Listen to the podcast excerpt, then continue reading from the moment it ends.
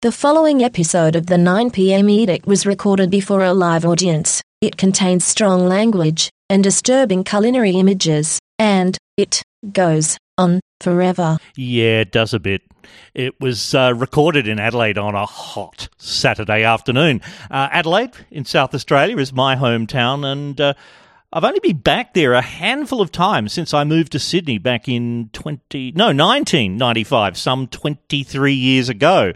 Uh, the most recent time I was back was at the end of twenty sixteen for my mother's funeral, and then the previous visit was more than a decade before that. And this time, though, I was on a break from a road show. It was a corporate gig that took me to Melbourne and Brisbane as well. Um, and I'd been working pretty hard, but then I was put up at the Largs Pier Hotel uh, at Largs Bay in Adelaide, and that overlooks the ocean. Uh, I had a chance to relax. I was in a reflective mood, really reflective hometown mood, and it was a fantastic panel. So I kind of just relaxed and enjoyed the conversation. Um, so, yeah, this podcast goes for uh, two hours. Uh, you don't have to listen all at once, of course. Uh, there's three segments. Uh, first one's an hour. Next one's forty minutes. Next one's twenty minutes or so. People have told me it's interesting all the way through, but can you trust them? You tell me. Hello, I'm Stilgherrian. Welcome to The Edict. Saturday, the twenty-fourth of March, twenty eighteen. There's a theme to this podcast. Vaginal microbiome. As well as underage drinking. It was the sneaking around and being half-pissed at age six that made them more exciting than they might otherwise be. Yeah, I mean, if you have to have a big night on the verjuice, it's pretty rough, right? like... Yes, drinking and sex and privacy issues such as those faced by Facebook. It's the fact that the social media platform, that social media platform in particular, has seemed to become everything. But, you know, orgasms are great. Have as many as you can. It doesn't have to end in a baby. Oh, yeah, and... Uh, and orgasms. This is the nine p m Public House Forum number six, aka the nine p m Hometown Forum. Hurrah!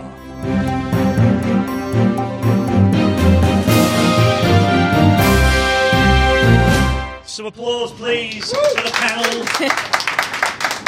This is the nine p m Edict's Hometown Forum with an aircraft overhead. The very first time uh, we've done Uh, this forum in Adelaide, and the very first time we've done it with uh, aircraft flying overhead. Uh, on the panel from uh, my left around, we have someone who will, you will know from uh, the Arch Window segments on this podcast, Mister Nicholas Fryer. Hi, And uh, next along we have the state news editor of the Advertiser newspaper and other sins in Adelaide, Miz Tory Shepherd. This applause thing is awesome. I want this all the time. I think I think we should have someone yeah. doing applause every time any of us enter a room. That would yeah. that would just be fantastic. Yeah, a mental health initiative, I think. Further along and around the table, we have the editor of Fritz magazine. You can't get more South Australian than that. Amongst, again, many, many other sins, it's Miss Katie Spain. And last but no means least, someone who describes her skills as being the bit between orgasm and childbirth, it's Doctor Hannah Brown. Oh. You know what? I, I suspected that I would regret that immediately, and it happened actually before that. Yeah. yeah. yeah. I'm not even sure what it means, but I love it. Yeah. Well, there's a good place to start. What does that mean, Hannah?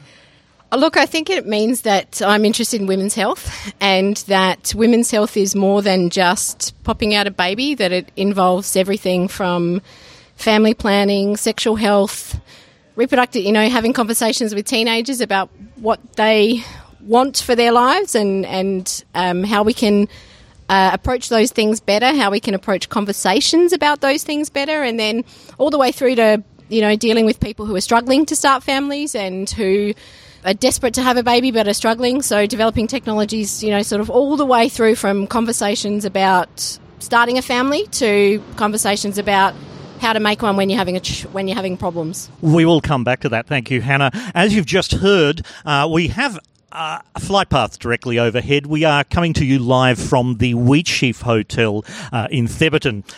Tory, Have you read the paper yet this morning? you, you're a you're a nasty man. You I've can, read you it can all. Say that, you can say the word that you were going to say. Okay. No, no, because that got the A B C in a whole lot of trouble this last week, so I won't use the word I was going to use.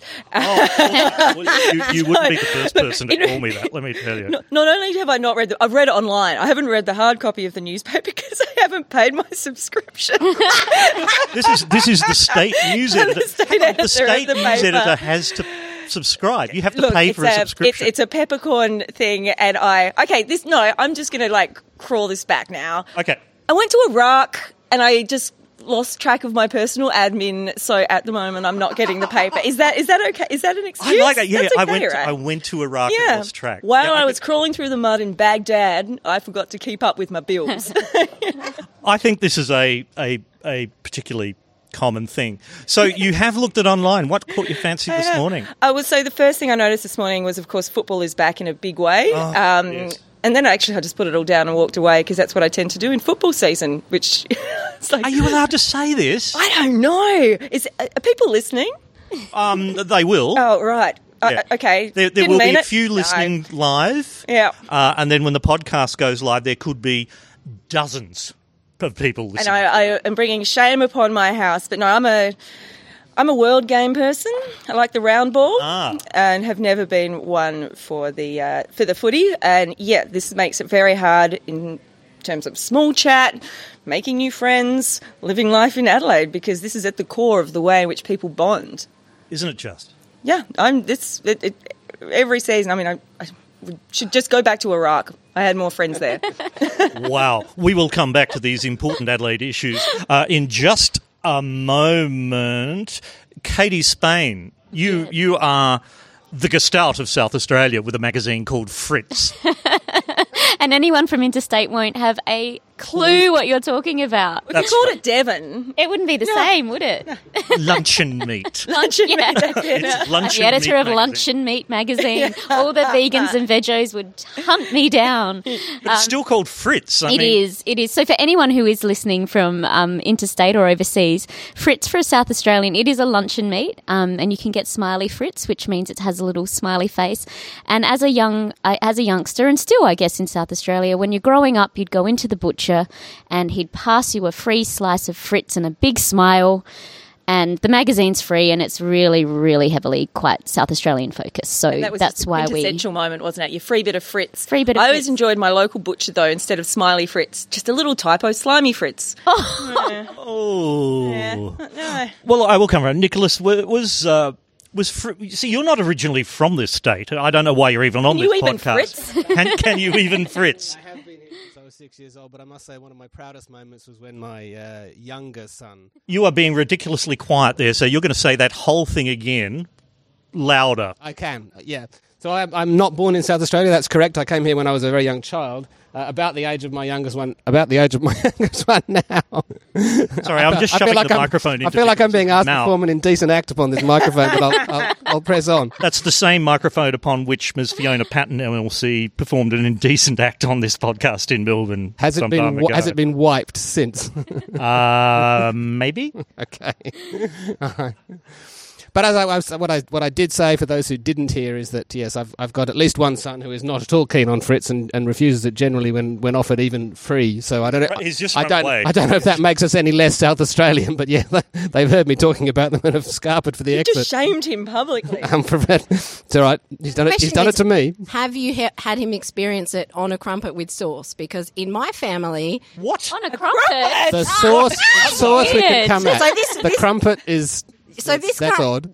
Everybody, everybody just freaked out when I said on sort like crumpets are round. They were made for Fritz. Like, the, oh, oh, this is a, mind blown. This is, I know. There was like it's it's a match made in heaven. You know, we have stories of of old when we were very small, like six, um, eating hundreds of these things for breakfast in the holidays with my cousins. But the critical component is the crumpet and the sauce. Is that, and not just any sauce, it has to be Rosella. Is that cr- cold Fritz on hot crumpet, though? Cold Fritz on hot crumpet. That's just unnatural. No. Sure. Get the crumpet hot. Oh, it's... And, and you don't want to zap the Fritz in the microwave. I don't think that... I don't know. Some people grill it, but I am a... Oh. My workmate, he's he's from England, and he so he had no idea of what Fritz really was, and we gave him some and said, go home and prepare it how you think you should, and he put it in the fry pan with a duck egg on top and created a bit of a culinary kind of wow. fancy duck Fritz. But yeah, a duck egg. Well, I mean, people do know about Fritz cups, don't they? No. Oh, my God, what?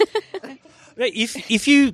Slice a piece of Fritz. I'll, I'll, there will be photographs on the podcast webpage, and next week I will post a video of how you make Fritz cups. If you get a slice of Fritz, put it under the griller and only grill one side, it curls up into a cup. Ooh. Oh, it contracts the little skinny bit. That's right. You're right. And it, and it makes a cup, and you fill it with mashed potato and add some tomato sauce. That actually does sound delicious. I think we should get everyone to send in their Fritz recipes. And back in the nineteen hundreds, when I was a lad, um, a Fritz cup served cold, maybe with, with some sauce, maybe with... I mean, we didn't do spice back then. That wasn't a thing. That was that was your standard sort of Christmas Day fare. Right. I mean, I was a Cabanossi with, family. That seems terribly exotic now. Oh, that, that is that that's a seventies thing. This is modern exoticism in Australian cuisine. Now, that, did you Nicholas, put Did you put raisins in it? No, no, no, no, no. Pineapple. Raisins go in your Keen's curry. Yeah, curry. yeah, yeah yellow, it. yellow, that's right. Curry. Yellow curry. That's. That's traditional Australian food. Why do we, how do we get onto this? Um, Fritz, it's your fault, Katie. Sorry, everybody. This, okay, look, what I'm going to ask this now. This isn't one of the questions on our list, uh, but culinary Australian highlights from your youth, apart from Fritz. Katie? I grew up on a dairy farm, so it was milk, oh, so did I. milk straight from the tit. Yes. Yes. And I like that you went tit, not tea. tit. Just tit. Straight from the tit. Yeah. Uh, that was the that was the height of it. I For me, it was after dinner mints, because that was always, Ooh. you know, the dinner party, you're sneaking little sips of wine from whatever glass you can find lying around. This is at age? Oh, six. Young. pretty young. Pretty young, I think. You well, know. That's the thing about South Australia. Yes, we do all start on the wine at a... an early age. It's, it's Mediterranean. It's very, yes. very civilised. Um, so, yeah, you sneak the wine throughout the dinner party, and then when it's all over, God, you want to steal some of those after-dinner mints, which were just a sort of boring little square of chocolate with some mint. But I They're vastly overrated, in my opinion. But I, I think that it was the sneaking around and being half-pissed at age six that made them more exciting than they might otherwise be. Hannah. Oh, look, it's got to be the hexagonal pasty, right? You know, like the, the, the lunch order... primary school lunch order pie and pasty that were hexagons. Like I, I've never seen one since, but I know it was a thing. I remember it very fondly. The grease all the way through. Yes, yeah, you know, you could see through the bag, and there was a hexagonal pasty in there, and it was a Friday special, you know, and it was, it was, it's a very strong memory. But these things we're talking about, um, we around the table thinking thinking of them as being quintessentially South Australian, but everywhere has a pie. Everywhere has a favourite cake, surely. Everywhere has a favourite cured meat product. Are South Australians being wankers in imagining that theirs is somehow special? Yes. Absolutely. Yes, Tory? I, think, yep. I think it's quite like... I mean, we're, we are food and wine people here, and we are wankers about it. Um, and I also think that um, wanky nostalgia is a whole uh, is a whole theme that you can explore ad infinitum, because you do have... You know, it... it connects with all those old memories. The smell of some of those things when they come back to you from childhood, you know, it triggers something strong. We show off, we think we're special, and we're not really that special. I did that this morning. I decided to have a Balfour's pasty, which I bought, of course, at the railway station, as you do, and the sauce... You know, for people from interstate, again, they don't understand that sauce doesn't come in a separate packet in South Australia. You get sauce in your pie or pasty, they get the nozzle of the sauce bottle and they jam it in. It's like straight into your food.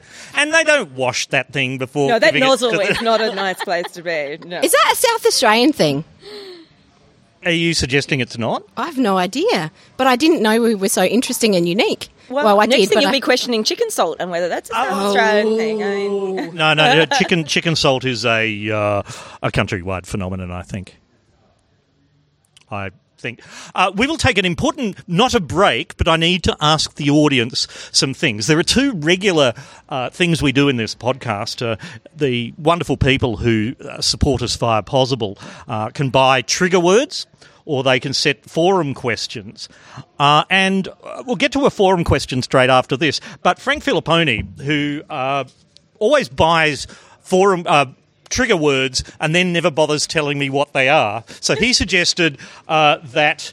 Uh, we should just ask the audience to suggest three. So uh, can I have uh, three suggestions of words from the audience? Lego. Lego. Oh, yeah. Lego, that's yeah. one. Uh, another? Yeast. Yeast. yeah. Yeast. Yeah, good, no, right, good. I, I'm liking that. And a third word? Beetroot. Sorry? Beetroot. Beetroot. Ah. Oh. I'm just okay. loving, though, that immediately he said Lego and you said Lego. And I was yes. like, mm. no, Lego. Oh. And I will not get into the uh, the sins of people who say Legos plural. Mm. That's I found out that's actually more an American thing. I think we can all agree that's wrong. Yeah. We can fight about the Lego, Lego, but the plural thing, wrong. Right. Well, I've I've written those words down, and they go into the uh, beer jug of integrity for use a little later. Uh, but for now, the first question, uh, the forum question, this is from Mark Eldridge, who's an Australian now living oh, in Stockholm. Mark, oh, Mark Eldridge? Eldridge. Oh, phew. Okay. Whoa. Whoa. We, I got triggered, man. Before we go on to Mark Eldridge's question, who's Mark Eldridge? Mark, Mark Eldridge is a... Um, a perennial political candidate who has run for various parties ever since ah. I covered state politics twelve years ago. He pops up every now and then, um, and for defamation reasons I won't say anything else. It's Australia's, not him, it doesn't matter. Australia's robust defamation laws really do get in the way of so many things. I just things. can't remember why I hate him so much. I just got a, I just got a little a, a, a little shiver and went, oh. Um, okay. But Eldridge, love you. Well, thank, yes, Mark Eldridge, here. who's in Stockholm. And now that he's living there, it, he says it really... Oh, God, this question goes on for fucking ever. He re, it makes clear how far behind Australia is when it comes to the tech sector. Now, uh, uh, there's then, like, three long lines talking about N B N sucks, basically. Oh, four lines. Uh, won't see much improvement in the short term. What do you think would be the best path forward in Australia? Is political progress feasible in the next five to ten years in this sense of... advancing to the future, to uh, Malcolm Turnbull's Nimbledon, agile future. Nimbledon. Nimbledon. Oh, sorry. Uh, yes, that's one well, of the words. To the I, great country of Nimble- Nimbledon. Nimbledon, yes. Yeah. Uh, ZDNet, who are one of the tech mastheads I write for, encouraged me to coin new words to ridicule the government. It's part of my I think if brief. you get them in print three times, they go in the longer Oxford. That's As, a thing. That's yeah, the one. That's an, and that is something three to times. To. Uh, the general for most quality dictionaries, it has to be used three independent usages, mm. so they can't be quoting one another, in mainstream publications, which does include radio or television, without an explanation coming with them. So assuming the reader knows them in a general... But we could collude on this, right? Uh, yeah, we, between so us. The Macquarie, yeah, the Co- Macquarie people yeah. are pretty smart, but yeah, I, yeah, oh, we can do this. We just have to never tell anyone we're colluding. Well, the, the, the, yes, oh, yeah, right. ah, oops. Um, so advancing Australia, and particularly here in South Australia, the, the government, the Labor government of sixteen years that's just been voted out was... going to, trying to make innovation into this city a big thing. So I suppose, come to the new government in the moment, but was that actually ever a thing more than a slogan? Tory, I'll start with you because simply this is your gig. Well, so look, the, the N B N's pretty balked. I think that is just sort of commonly known. There was always going to be an issue with having something... you know, putting so much, so many billions of dollars into a technology when we don't actually know where we're going to be by the time it, it rolls out.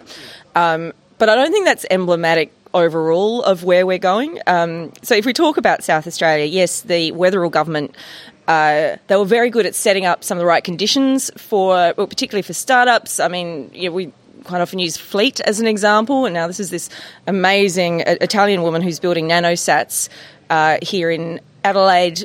We've got the whole defence sector, which is obviously thriving, and that, that's thanks to the federal government. But is her- that – no, I was about to say is that pork barrelling. It isn't. This is where the defence research and yeah, technological look, basis was built back World War Two and before. It was. I mean, you know, we were the defence state long before we had to keep Christopher Pine in a job. Um, but I think... True. No, that is true, people. That is true.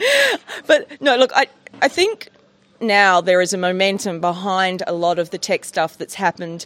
Uh, the Weatherill government did throw a lot of money, but a lot of people would argue they threw money at what they already knew were winners that might have happened anyway. So I'm optimistic that the the market now will will prove who, who stands and falls here in South Australia, that and all that defence money. I mean, the you know ninety billion dollars, not all of which will, will come here, but obviously a lot of people are really excited. Hannah and I were talking about how universities are going to have to turn their attention to, to the workforce, but also to, to the industry and the tech behind it. Um, And yet, look, I'm I'm more optimistic than most. And I guess I'd also point out, you know, Stephen Marshall, our new premier, he's not anti, in, he's not anti-tech, and he's not anti-renewables. He's not as um, he's not as driven on those subjects as Premier Jay Weatherill was. But I also don't think he's suddenly going to turn the clock back. And yet, did not we see the other day some talk about no, no, we're not having that big second big battery in South Australia? Because, I mean, the, the whole Tesla effect is happening here, and regular listeners of this podcast know that I like to point out that Tesla is not the only company in the world making large storage batteries. There's, there's some significant ones here in Australia, such as Redflow, created, well, not created by, but certainly invested in by great South Australian by the name of Simon Hackett, uh, up in Queensland. Hannah, you were part of that conversation about STEM and defence. I know, and Katie, I'll come to you next. Yeah, but- for sure. I mean, not only was I part of the conversation, but that's kind of what we do. You know, I think that finding ways to take the research that you're doing and translating it to, you know, having far-reaching ideas about the the value of the innovation and the ideas is is something that the medical world is taking on here in Adelaide, and is something that's, you know, something that I think is super exciting. You know, I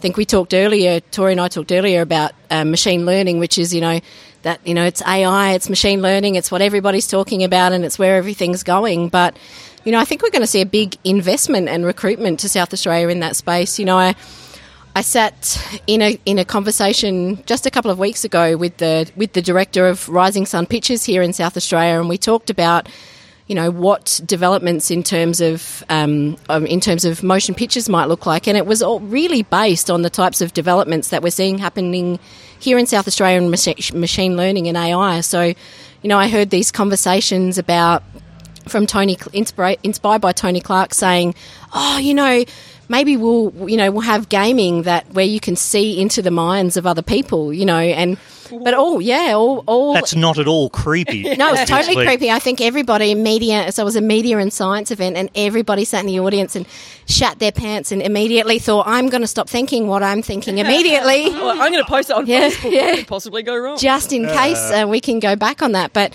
you know, I think that we're seeing amazing innovation happening here in South Australia, and I guess the thing that I'm excited about about the new government is the the pull or the, the push or pull, I'm not sure what it's going to be, to retain great young minds, and I think that that's going to be really important in seeing South Australia innovate and South Australia be a leader in this space, is keeping the amazing, extraordinary, really critically thinking people here in South Australia and giving them enough inspiration to stay and be creative and disruptive here. And the biomed precinct, of Absolutely. course, that's your zone. Exactly. And that, that's amazing down there. Samri, that whole, the proton therapy, um, if that, I know there's some issues when, with rolling it when out. That comes. That's really exciting. That's, but, it's, but it's exciting that uh, that we're talking about it and that everybody got on board, and that will be the first in the Southern Hemisphere, unless we get beaten by Sydney, I think. But anyway. Katie, you have a, a, a with Fritz, a sort of wider view of culture in South Australia, mm. also looking a lot at, you know, tourism and wine and, mm. and all those traditional South Australian attributes. How does innovation fit into that landscape for people? I think about that a lot because our demographic is obviously very wide. It goes right out into the, the, the rural areas, um, out into the suburbs. And it's very easy when you live in the city and you're kind of in that media, mid-thirties age group of, you know... The mid-thirties. Jumping, jumping yeah, on that. Yes, there's, yes. there's a lot of... Fantastic. There's a lot of clickbait out there because you don't just do a print publication anymore. You do digital. There's a lot of, you know, oh, which cafes just opened and what wine bars are new, and a lot of focus on that type of stuff. But I think there's a responsibility, particularly um, in the media that does reach that widely, to um, to report on what's what's new and what's happening out there.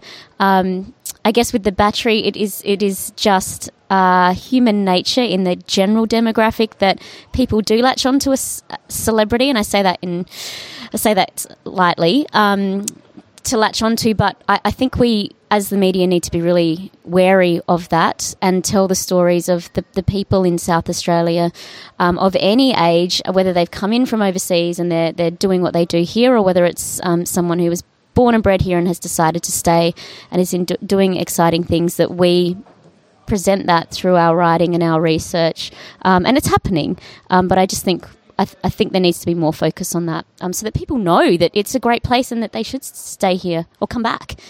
Nicholas, do you have any thoughts on that? You've been quietly sitting there frowning. No, it's it's difficult for me to comment particularly on innovation still, because my professional career is spent uh, in a in an area which is intrinsically backward looking, in that I'm essentially trying to find out what went wrong with, with people and with companies five years ago. Um, I must say though, I'm enormously encouraged by what I'm hearing from Tory and from Hannah in particular about their uh, at least guarded optimism about the, the new government here, because it's uh, uh, I've never had a close eye on South Australian politics, but I've been um, Uh, interested to find out what a uh, change of government is going to mean here. So it's been it's good to hear that there is some enthusiasm and some optimism. Well, yeah, sixteen years with a, a Labor government. It is mean, a long that, time. For many people, that's well outside their living memory of how the state even works. Yes, and, and for those of us who have sort of kept an eye more on the politics than the policy here, uh, the Liberal, the state Liberal Party has done little to inspire massive enthusiasm and, and optimism over the last Uh, ten years or so. There certainly have been times when one have thought they could have knocked off a tiring Labor government some, well before now. So uh, I've certainly been watching them with uh, with a level of scepticism. But it's, so it's it's encouraging to hear at least some some enthusiasm. Uh, we have been talking a little while here and should come up to our first break soon. But I reckon we'll go through a couple of sets of three trigger words. I have here the beer jug of uh, integrity. There's a long story behind that. uh, Nicholas, you don't count. You're rigged. Uh, if I could ask uh, ladies each to take a word. Each uh, one says who paid for this word and what the word is. Uh, and we'll go around uh, my left to right. And if you could just tell us who it is and what the word is. So mine's from Anonymous and my word is ocelot.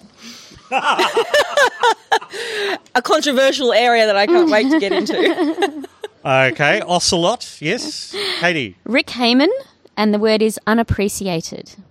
Ocelot and unappreciated. And Hannah?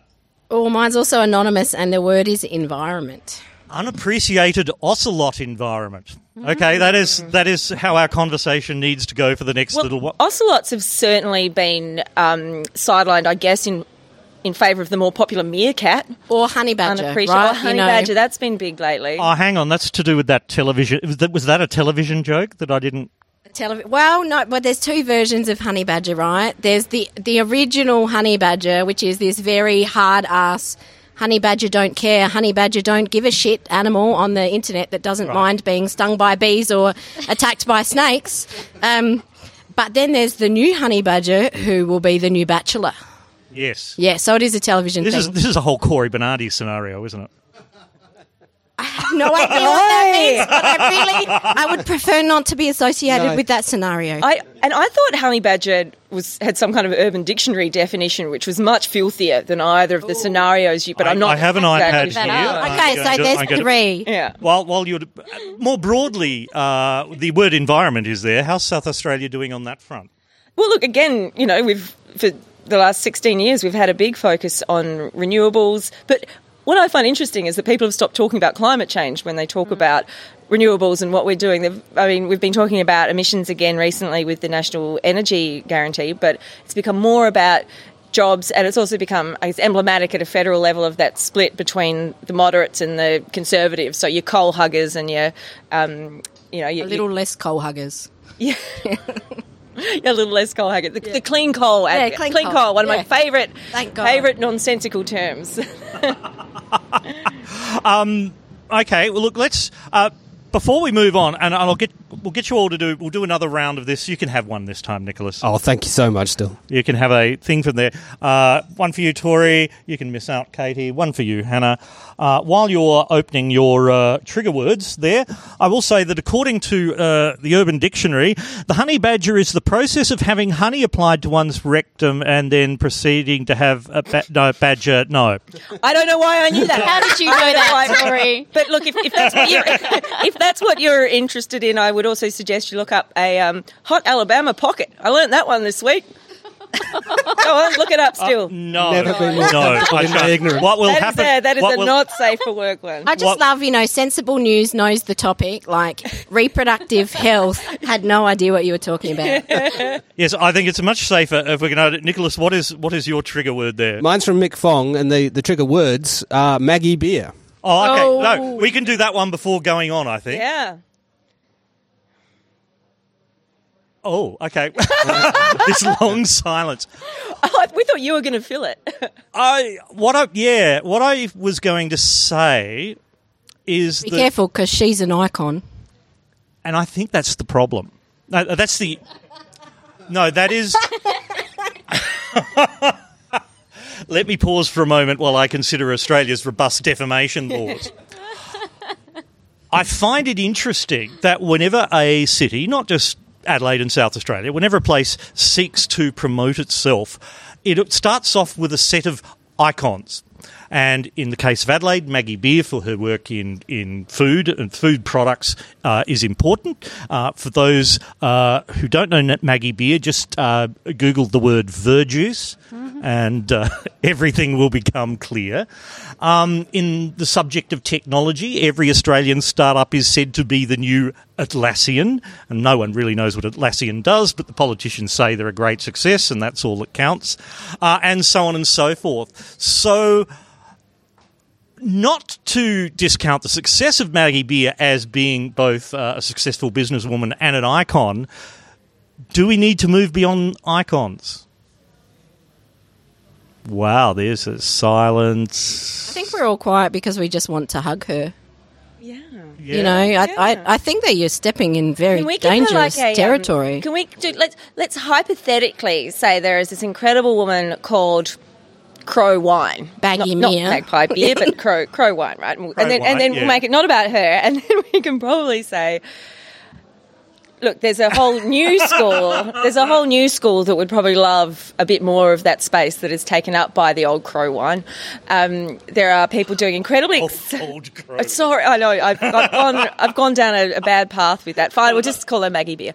Um, there are a lot of people, particularly I'm thinking about wine actually as much as, as food. People are doing some incredible work, again, innovative. Um, I'm not sure where the cube fits into all of that. I mean, we could probably say that uh, that uh, Chester is an icon as well.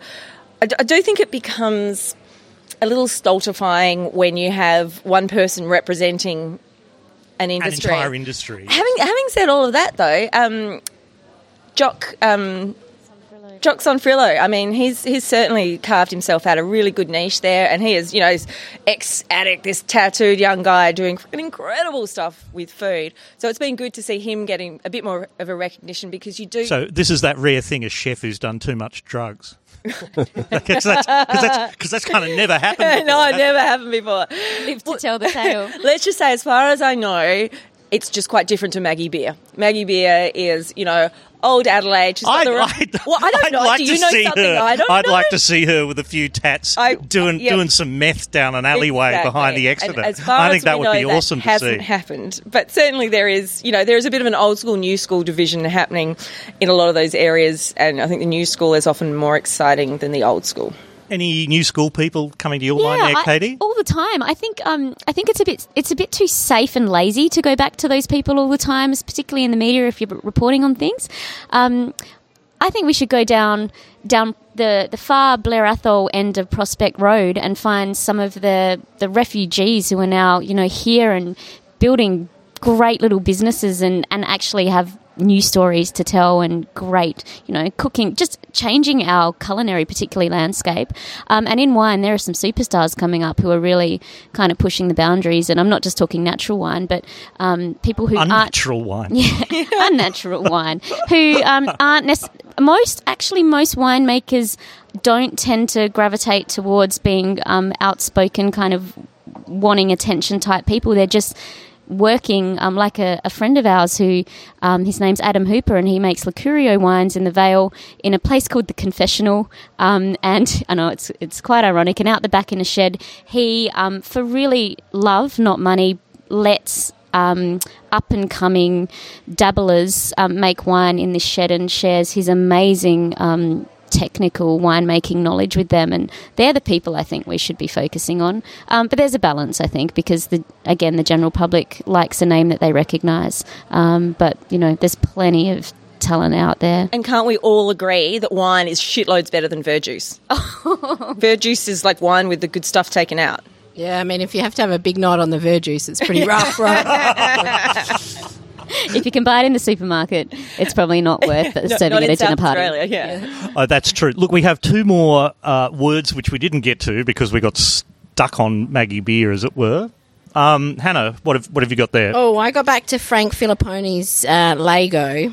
Yes. Yes, and we discussed that it wasn't the plural, but what would you do with one piece of Lego? Like I, I know Step we, on it, no matter where it is, right? It will hurt your feet in the middle of the night. Yeah, hoover but, it up. Yeah. Well, well, the Danes who are responsible for this say they're called Lego bricks. They're not Legos; they're Lego bricks. Oh, but they're clearly right about that. Someone calls them Legos. Lego bricks. Lego bricks, maybe. Le- I think we just call it Lego as a thing. You might have got away with Lego bricks twenty years ago back when they were all rectangular shaped, but you buy a pack of Lego these days and half of it looks like it was... It has palm tree fronds in yeah. it. I mean, we're not yeah. talking bricks anymore. No way. The world has changed. It, it has, and I must admit, being uh, someone from a century ago, um, it only came in bricks originally, and the whole goddamn fucking point was that you had an imagination and made things that you imagined were spacecraft or horses or elephants yeah. or houses out of goddamn fucking bricks. Although we say they just get gifted fucking Darth Vader. Oh, yeah, right. Yeah. I have an, a worse story of this still that might blow your mind. Oh, excellent. I have a version of Lego Hannah in my purse. I saw it on, a, on, you a, have a million, on million the Lego. Internet. So... Can you get it out? Yeah. Did you just find something that looked like you? No, nope. It's an actual. It's got you. My name on it. Was so, it Lego Man Adelaide on Instagram? Oh, come on, we need to. Have you got it? Hand hang on, there? yeah, yeah, that's handy. Hang on. In between, Look, we if, can we can just sing and dance a bit while it happens. If anyone's uh, listening, particularly from interstate, if you follow Lego Man underscore Adelaide on Instagram, there is an account where, um, and maybe these guys created you. I'm not sure, but um, these little two Lego characters. Um, appear at all these different South Australian events, and they're about to go to Europe, um, and they've made an Instagram account. Oh, look. Amazing. Okay, Hannah is holding up... Uh, photo. I'll give you a photo. We'll, we'll, okay, share. we'll do a, we'll do a photo on the podcast webpage, but we have a, uh, a little Lego figure about three centimetres tall. It's like traditional and Lego it's, style. It's Yeah, yeah, yeah, and it's...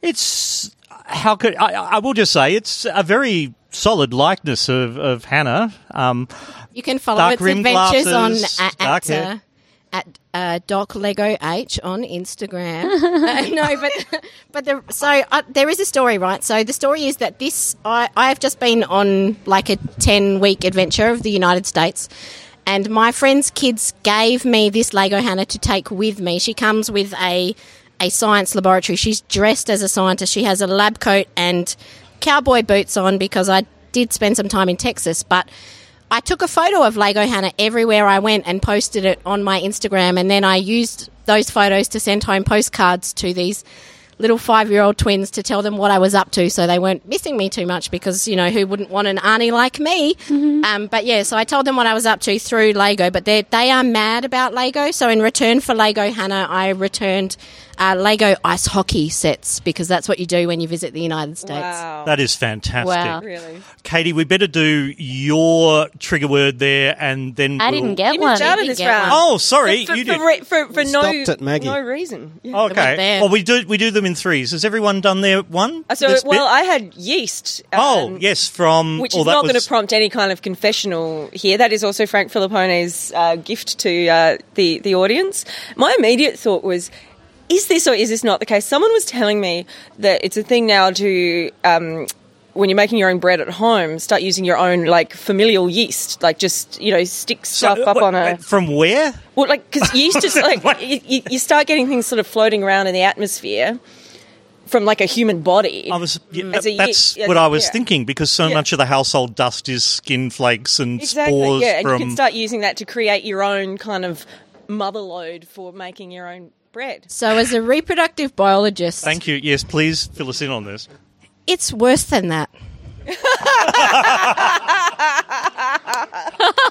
So please continue. Oh, this is where I regret, regret the orgasm to childbirth thing. So, Tori, I think we should put together a piece on the fact that people are using their vaginal microbiome no! to make yogurt. Oh, I, oh yes, yes, like this is a bad thing. thing. Thrush yogurt, thrush yogurt, or people say it's like it's like personal Yakult. Um, whoa! With the emphasis on yuck. Is Gwyneth Paltrow on this? And also Pult, yeah. Um, so this is legitimately a thing. People are, you know, microbiome. This is the, you know, the bugs that live in your gastrointestinal tract and your mouth and your poop that people are really incredibly excited about. Microbiome is like... I was reading about poo transplants this week. Well, yes, amazing things that are happening in the poo transplant world.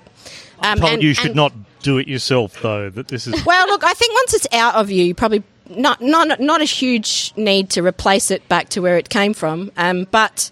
People are using their vaginal microbiome to make yogurt. And you can find that on any good Thermomix website. Wow. The new superfood. Yeah, well, it's very super. You know, there's hemp, there's kale, and there's your vaginal microbiome.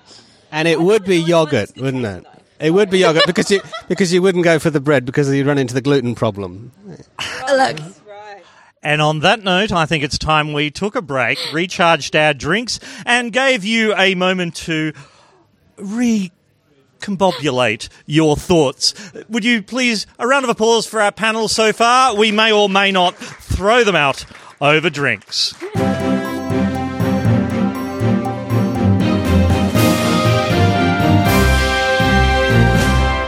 This podcast was made possible uh, by you, the listeners, and in particular the supporters of a possible campaign, uh, the nine p.m. Hometown Forum. So thank you to the six people who threw in a basic tip. Uh, throwing in a slightly less basic tip was Sam Sylvester, Carl Badacht, Jonathan Ferguson, Sean Minnie, Gavin Costello, Michael Rowe, Daniel O'Connor, uh, Mark Jessup, Andrew McDonald, Kerry-Ann Pankhurst, Paul Williams, Katrina Setzi, Garth Kidd, Michael Keating, Andrew Groom, Nick Schultz, Peter Lawler, Brendan, Melissa Madsen, and four people who choose to remain anonymous.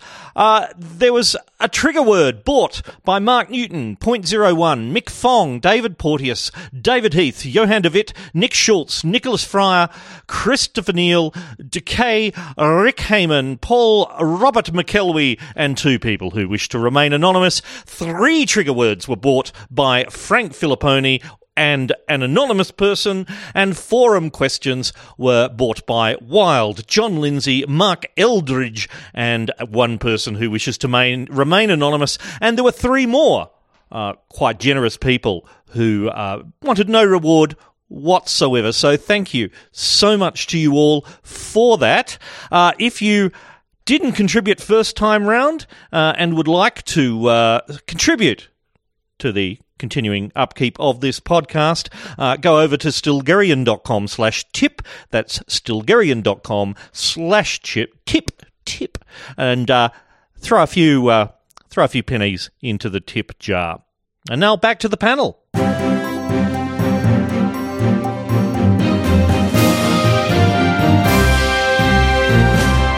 Talk about Pirate Bay. Good, because the microphone was open as you said that. Uh, but we're coming back to the second part no. now. I don't know where half the audience has gone. I don't blame them. They've fucked off. Well, they heard Whatever. vaginal microbiome and that was it. Okay, uh, look, we'll still struggle to get a round of applause as that may or may not come back in after the theme, sting, whatever.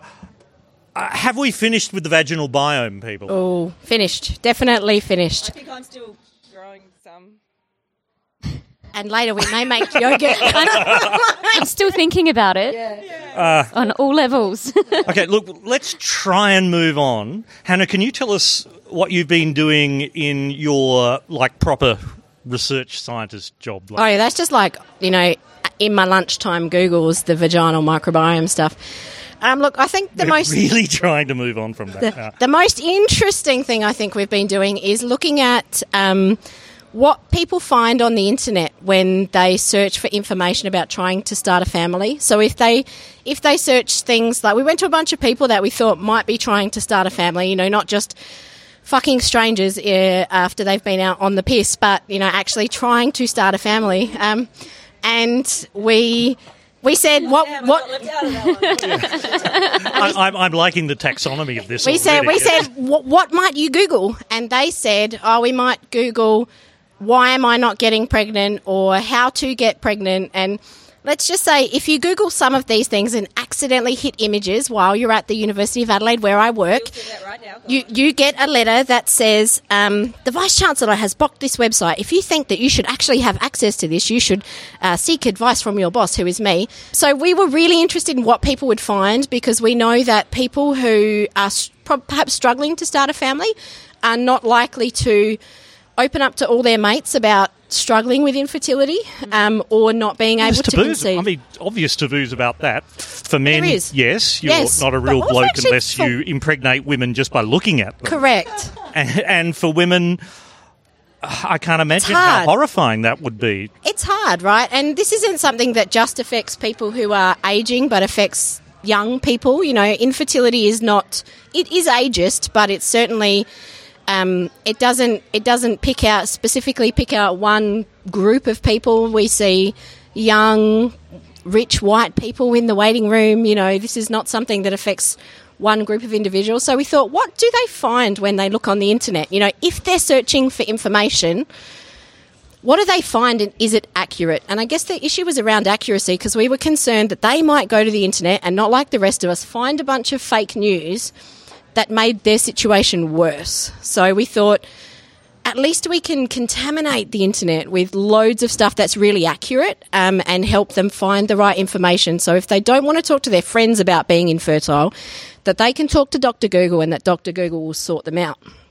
I'm liking this idea of of deliberately infecting Doctor Google with the good stuff. Well, how, yeah, do you do, how do you do that? Well, so that's what we set out to do, right? We wanted to know how people do that, you know, because the good messages rarely get a lot of airtime and the really noxious, horrible shit floats to the top and contaminates all the good stuff. So first we set out to find out, you know, what are they going to find? And I'd be lying if I told you it wasn't horrific. Mm. So okay. we looked at we, – we, we took a bunch of reproductive experts, clinicians, scientists, um people who work in this space, and we asked them, how accurate is it? You know, let's we here's all the stuff we found. Give us an accuracy score. And it was a resounding failure. So all of the things that people find when they search trying to start a family, trying to conceive, trying to get pregnant, having trouble getting pregnant is is completely and utterly inaccurate. Okay, look, I, I just Uh, did the Google with the phrase, what what did I do? I, I Googled for how to get pregnant. Right. Right. And this is a specialty, you know. Did it say that well, the I, secret... I, it, it, the, the thing that came back first yep. was uh, from baby center dot com, mm. how to get pregnant fast. And a, oh, hang on, it's now playing Drink a video. Orange you can't juice. hear Did this. It say that? Yeah. Well, the first one is see your healthcare provider. Well, and I thought, isn't that unethical? Aren't they meant to stay well clear of this activity? I Unless know, you have not, a particularly not... fertile healthcare yeah, provider. I, I suspect you're not like, hang on, hang on, honey, hang on. You know, well, yeah, yeah, I suspect that, but that's actually very good advice. That's far better than the advice we saw. Have a preconception checkup. Yeah, so yes. I'll tell you the sorts of things that we found. – Okay. So one of the highlights for me was that it was we so we looked on blogs and we looked on these baby people blogging about their babies and in fa- open Facebook groups where all these people are hanging out. Um, with that. People are the worst. Don't ask people. People. Oh no, we wanted to ask people because they're the they're they're the people that need the information. So we found I found this blog of this woman who said that, you know, she was gutted because she just read that the only that the best way to get pregnant was deep penetration in doggy style, followed by thirty minutes on her back. Right? Well, I mean, it sounds like not a handstand. Not a handstand? What, well, just shake it all up? Classic, isn't it? A handstand. Yeah. Yeah. Gravity do the feet up, feet up the wall. Yeah. yeah. So she That's wrote not a, on this. Can, I, can we just be clear? That isn't a thing, is it? The gravity thing? Yeah. Not a thing. Right. Yeah. Good. So That's, this woman was gutted. She said, mind, I've only been conceiving in missionary for the last six months, trying to conceive in missionary, and was gutted and was looking for advice on how to safely get from doggy style to missionary without the sperm falling out. And so uh, she thought that the reason that she wasn't conceiving, and all these people were like, oh, just do it like this, just get him to flip you over, just do, and I was just like, oh. And so she thought that she wasn't conceiving because she um, hadn't been having deeply penetrative sex in the doggy style. And that comes back that the bloke's going to feel bad about too, because he'll feel, oh, I'm not sufficiently penetrating my woman, yes. and in traditional blokey. The guy from the bar just walked in, giving you quite the look. Yes. That's right. Yeah, well, I'll give him a bit of a look later. But deeply penetrative doggy style, yeah. I, I can see he's collecting the empties and, and just leaving the room as quickly as possible. Walk away, walk away, young man. It's all right, it's all right. We'll... We'll explain it later, or, or not. Or we won't, yeah. Or we won't. But, you know, there were, like, simple things like get more sunlight, get more sleep, be kinder to yourself, all of these, you know, there were lot. There was lots. Everyone had a piece of advice, and I think anyone who knows anyone who's ever had a baby knows that everyone has a piece of advice for someone who's pregnant, um, you know, like everyone or got a newborn, everyone's a good piece of advice. And this Let's stuff is... And that, what I love about that is I'm I'm seeing new mothers getting advice from every mother on the planet, plus every not woman who's not a mother. Yeah. Um, because they were a baby themselves and therefore... Yeah. yeah, and it's always anecdata, isn't it? Well, this is what worked for me, or this is what worked for my sister-in-law who had yeah. the same thing. So it's there's very little scientific... Well, all women are basically the same anyway, aren't they? They just come out of a kind of mould and... Pretty much, absolutely. No individuality whatsoever. But I guess that what we learnt was that um, it's not... That people actually wanted to hear information from people they trusted, and those people were not doctors and scientists. If somebody had an issue with... a baby screaming in the middle of the night because it was hungry or a breastfeeding issue, they actually went to find people that looked exactly like them that had had a breastfeeding issue and hoped that this person would have the solution to their problem. It's this thing in psychology called the lived experience.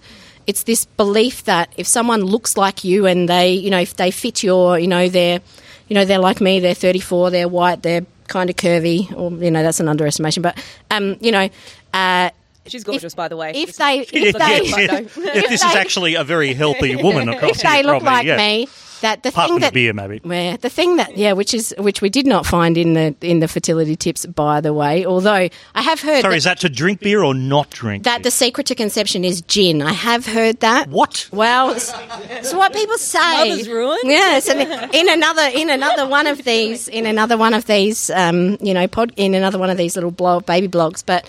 But, yeah, people wanted advice from people they trusted, and the people they trusted weren't people with information, weren't people with the right information.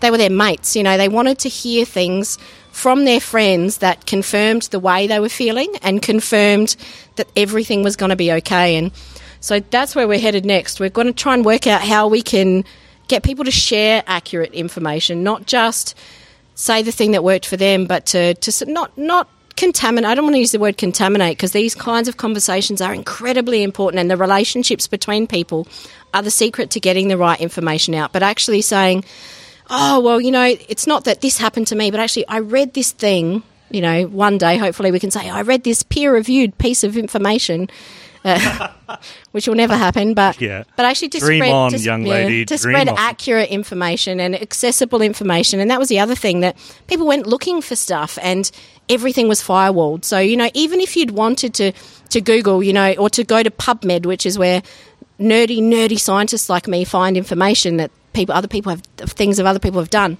it's all blocked by, you know, by pay, by having to pay for information. And the average punter doesn't have a strategy to access genuine quality information. Mm. I think that's what we found. One, that they're not super keen to do that. But two, if they were, if they really wanted to upskill themselves and to improve their literacy in a space, they just can't do it. The first two things on uh, baby center dot com about how to get pregnant fast, because there's a sense of urgency here, which... Well, that's driven, isn't it, by the media. There's the whole, ladies, you've got a deadline. You've yeah, got to get up know, there. It'll be too late. There's these graphs, you know. I, I, it is a thing. I mean, men can keep going forever with this stuff. That's not a thing. That's oh. the, let's stop perpetuating that. Oh, okay, thing. okay. What have I... Please fill me in. Well, yes, you have sperm forever, but yeah. I think that very, you know, it's it's it's not perhaps a secret now that scientists, there's lots of evidence to support that the reasons we're seeing increased... perhaps autism spectrum and lots of other, some genetic forms of these things are because people are leaving their swimmers too old. You know, we, mm. the the thing is, so women so make... So this is the thing, because, no, it was just the women's fault. The yeah. woman's well, fault because it's eggs, but men last forever. That's, well, yeah. that's Look, not, I, I now suddenly realise where this has come from. Yeah, right, yes, it's yeah. a feminist movement to make you all feel bad about yourself. No, the, look, the reality is that fifty percent of infertility comes from men, right? Only You're, fifty? I thought it was hard. Well, you know, there's the fifty percent that's genuinely men, and there's the other like twenty-five to forty where we just don't want to have sex with you. But, um, you know. I, that low. Well, it just goes to ninety. There's some people that are still keen on it.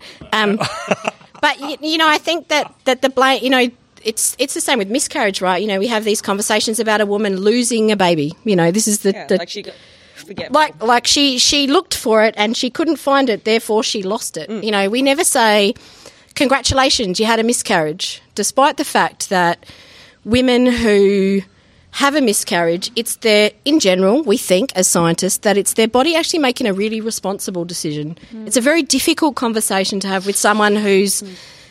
Has this thing coming, you know, they or a, you know a, preg- an, a pregnancy loss, a, an early one or a late one. You know, you can't say, "Hey, congratulations, your body made a responsible decision." But the reality it's, it's is something was going wrong, mm, and therefore, yeah, you know, they their their body made a yeah, decision that viable, says, so. "Yeah, this this wasn't working out for you." You know, there's a good reason. It's we so as scientists, we don't think that the body just chucks away a great baby because, you know, for the fun of it. It's actually, you know, part of something that happens, but pregnancy loss also happens to one in three couples in their lifetime. So we're not talking about something that's abnormal. Like, it's actually as common as conceiving on at the right time the first time. You know, it's more common wow. than that. It is, but it's seen as a failure on the part of the woman. Yeah, she and becomes you know, a subject of pity. And the shame and the, you know, that's why we don't tell anyone, but women also, don't say they're pregnant. Yeah, and, you know, so we've also been working in a space where we're keen to say maybe we should talk about it in case a bad thing happens, not not talk about it in case a bad thing happens. You know, should we we should we normalise these things? I know, we sorry, are so look, far I'm, behind the pace. No, no, no. I'm we've not. gone from vaginal microbiome to pregnancy loss, and I know that this is a very big space to span, but it's really all about conversation. You know, it's all about talking about these things well before you're ready to talk about them. You know, fertility is a conversation. You know, starting a family, you know, you don't want to be like swipe right, swipe right, swipe right. Do you want to have a baby? You know, it's not it's it's it's you know, I That's think so it's so going to be that that is a thing though, and we're going to see that if we start seeing uh, more genetic material for sale. Well, in, well we've had sperm shortages here, right? Well, because of the threat that men wait, will now Wait, wait what? Yeah, we got down to like eight guys donating sperm at once, one My point. My sperm shortage, she doesn't mean that men don't have No, no, no. Them. Yeah, no, yeah, yeah, that, yeah. Oh, that yeah. wasn't happening. And I it's mean. not about short guys either. No, it was actually like no one, no one was donating because they were looking at changing the laws so that the Everybody kids knew. could actually find. Yeah. So now we've got this really interesting problem where... Uh, can, can I say that's actually frightening because it means that we're going to get... Incest. A, Oh, is that not where you were going?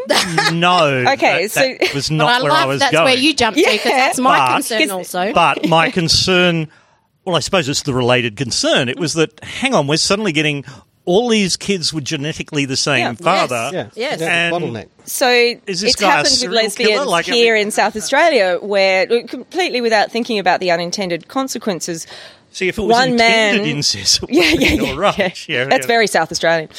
That's terrible oh. joke, Shepherd. Shush. We'll wipe that one out. That's mine in. So, that's yeah. mine in. Yeah, yeah. There, there we'll, is a situation we'll where... definitely edit that edit one that out. out. There is a situation where a man in South Australia had donated sperm, I think it was almost all to lesbian women. It was outside the, um, you know, the official system without thinking about the fact that then there's going to be this whole generation of half-brothers and sisters in a town like Adelaide um, where they're quite likely to meet each other. Um, and, you know, you're eighteen, you're down Hindley Street. There is there is also a thing I learned about recently where there is a thing about being attracted to people who look like you. So, yes. yeah. Yeah, that, mm. that, that I find very creepy, mm. to be honest, because you see all these couples who are identical, particularly uh, gay male couples couples in Sydney. And it's like, sorry, are you two twins yeah. or are you a couple? It's really... Yeah, it makes it more likely that you... You're Possibly to both. To, yeah. But there is some, there's good news on that front, right? So one one of the amazing things that the that the Weatherill government did was to see a huge change in access to fertility care for the L G B T I community, making yeah. it legal in some or most cases supported by Medicare, which means that we don't th- that there are there there have been changes in accessibility. There are now there's now access to international donors. There are lots of you know since March last year there are lots of there are much better strategies for accessing healthcare, which was a limitation in South Australia until very recently, but now I think we're, you know, we're moving in a direction where we don't have to worry so much about those things because healthcare is more accessible in South Australia. I'm going to open this up more broadly now because this fits into one of the questions that uh, I was sent in uh, from Wild, W Y L D, who runs wild dot t v. He's, he's one of those professional streamer guys. And he says... How do we not so much change the world because fucking really, I mean, how do we change those around us to change the world? Because the world is uh, not people, it's people at scale. And this is part of that. We're seeing uh, changes in attitude, uh, a more conservative view flooding through the world at the moment. And there's certainly many people out there, I think, who feel that many of the great breakthroughs of the sixties, seventies, perhaps eighties are now being wound back. Uh, I mean, I'm of a certain age where multiculturalism was a thing that the government promoted and said, hey, there's people from a lot of backgrounds in Australia. You need to realise that and not be such of a cunt to other people. Um, and... With beep. No, no, no. That seven-second delay is killer. We're okay. It's that sort of podcast. Uh, but we really are seeing, I think, less tolerance of diversity. Um, the reactions to the uh, same-sex marriage debate, I think, were part of that, that it wasn't seen. I mean, if you did that in the late nineteen seventies, it would have been seen as a straightforward thing to do. It may not have been necessarily as successful as a vote, but no one... would have argued that you shouldn't even ask this as a question.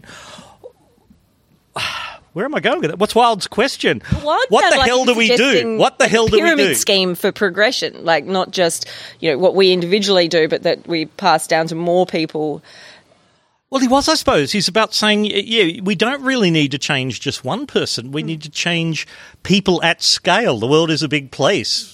Well, that's what struck me about what Hannah was saying in terms of the uh, people accessing information in relation to fertility, and they sort out ignorant people who look like themselves, mm. uh, which is which is more or less the system we had until the internet, which is that you just you just you just ask your friends. Yeah, but now you can do it in the middle of the night, right? You do it in the so middle of the night, and, when you, when and the ignorant person can be in Texas. Yeah, when you're when you're breastfeeding in the middle of the night and your baby's screaming, you can just whip an instant message to someone and they say, oh yeah, it's normal, and you get it's the self-gratification thing. It's the millennial self-gratification that you I say millennial because I'm I think there's like a new generation that made me not one anymore um, but that where where you have to have everything instantly, right? And and so people have access to that now, and you can't call your doctor at two a.m. you know they're not you can't actually call them. They don't You call, you get someone, they say, we'll call you back. They don't call you back, but you call your friend and say, oh, this thing happened to me, and your friend says, oh, yeah, yeah, that happened to me too.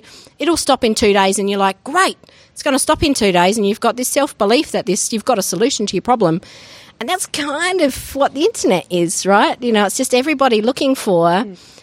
an easy solution. You know, they're looking for the answer that they want, and the internet helps you find that. In fact, I think psychology says people will keep looking for information until they find something that fits within the social constraints of the thing they believe in. So, you know, people now have a strategy for looking for information that supports exactly what they're thinking, and they might have to ignore forty things that come to them before that to find the piece of fake news that tells them that they're right. It's and such I- murky waters, though, isn't it? Because the internet is such a beast, um, and it's easy to forget that not everybody is discerning. So everybody is is jumping on Google to search for whatever it is they're looking for. Um, yeah, and don't look at my search history. That's and if you're or dis- anyone else. If you're discerning, that, you'd know that, okay, I'm looking at university reports. This is um, a reputable source of information. But um, as opposed you know, to real life mums dot com. Yeah, we have tips on Twitter to say this is, you know, this is the real person. We have, um, you know, ticks on uh, anything that we're buying on at the supermarket to say this you can you can trust this product generally, um, but on the internet, I don't know. Maybe there needs to be some higher regulation of there this stuff. There is actually a thing that I met a guy who developed a thing called Robusta, and it's an ex- whatever you call it, it's an extension to your browser. So let's say you um, you are reading. Oh, you know, Peter Dutton's written something about why white South African farmers are more deserving of asylum seeker uh, status than, you know, the Rohingya or whatever. Just, just example, hypothetically yeah. at random. Just pick a random yeah, racist yeah. comment that was made in the media. You know? Right. And so what he had designed was this thing that would go, hey, dickhead, you're reading something that just might be a little bit bullshit. Um, but luckily... I'm, I'm liking hey dickhead dot com yeah, already. Right, yeah, yeah. Um, and then it says, you might also want to look at X, Y and Z. So, I mean... That's you could, awesome. Yeah, it's yeah. awesome. So, Robutter, R B U T R. I don't know, I don't even know if it's still going. I need but, to market hey dickhead. Yeah, I think that would connect with people. Because when I was talking to him about it, and this was a couple of years ago now at a skeptics conference, he was saying he's really worried that actually people don't want that. They don't want their beliefs challenged. They want to, you know, they phrase their Google search in a way that finds them the answers they were already, you know, hoping were going to be the case. Like, it's fine to keep smoking. It's actually, yeah. you know, increases your lung capacity or whatever. Well, if you look for long enough, you'll find that somewhere. And the challenge... Or if you type not- that specific thing in, right? You know, you say, you know... smoking does not cause lung cancer. The first thing that turns up is something that supports that. There's a that's smoking how pride the, festival, actually. Not that I was looking at that particular thing, yeah. but anyway. But that's how that's how the this is the works. This is the danger of being a journalist, though, isn't it? You, your your curiosity takes you down rabbit holes, yeah, yeah. and you end up I'm in these. Very, and scientists free. have the same yeah. thing. Yeah, we're, we're all into that. You know, I'm uh, googling vaginal microbiome, and the next thing you know, I find myself at. Was M H three seventy a hoax? You know, I yeah. managed to... And then your Facebook ads get really fucking weird. Yeah, I know. is, is, is, that be- is that because the pilots of Vaginal Biome broke loose and killed everyone on the aircraft? You just never know. I feel like if I was... If, if I'd come up with that concept, that maybe He's I'd take plane. a plane down. Yeah. But, yeah. You know, We're back to the yeasty boys. Yeah. That's the thing. But even for scientists who go through rigorous training to make sure that they're capable of discerning fact from fiction, or to we don't really do that, but we build a case around evidence, right? Notice it's all that, about people, evidence. She just she just confirmed that science is not about facts. Not. It's about evidence. Um, oh. Ooh, it's not about truths. It's about evidence. Um, is what I tell my science and society students. Um, but the reality is, even for experienced people, it's fucking hard to work out what's fact and what's fiction.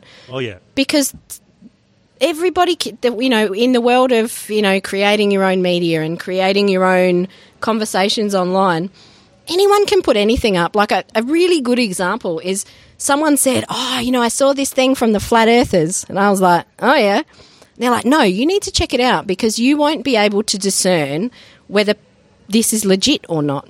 And so I did, right? I went to YouTube, I checked out some flat earthers, I laughed at the fact that they said people around the world support yeah, yeah, this, you know. all just, around the globe. all around the globe. People like getting behind this. And I was like... and then all of a sudden that, you know, that became very popular too. But the reality is that, you know, you can construct enough evidence when you look on the internet to believe in anything. And people, you know... we we don't tr- teach critical thinking. You know, we we have, you know, and maybe this is the solution to, you know, upskilling everybody, is that actually critically critical thinking and being able to discern these things and being able to form an opinion based on evidence and being able to work out what evidence is is perhaps the solution, you know. So I even find it difficult, you know, I'll look at a journal and I then I have to say, is this real or did they pay to publish this?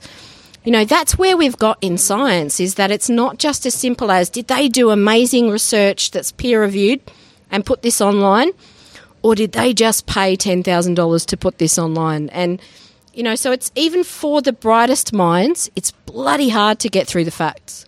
Yeah, I can say as a as a parent, about twenty percent of my job is is repeating over and over and over again, uh, and what is the evidence for that statement you've just made? Yeah. And trying to drill that into my kids is a question they need to be asking at every single point. Your kids are going to hate you. Oh, of course. Well, I'd be I failing. Mean, they're bright kids. I think I'd, I'd be failing in my job if they didn't. But when they finish their university degree, if they want to do a PhD with me, you just let them know. I will let them know. Carl Sagan can always just... talked about baloney detection kits. Yeah. Like this is oh, this yes. is what we need to equip everyone. This is Carl Sagan's yeah. work. Yeah. Well, I'll put a link on the podcast webpage to that.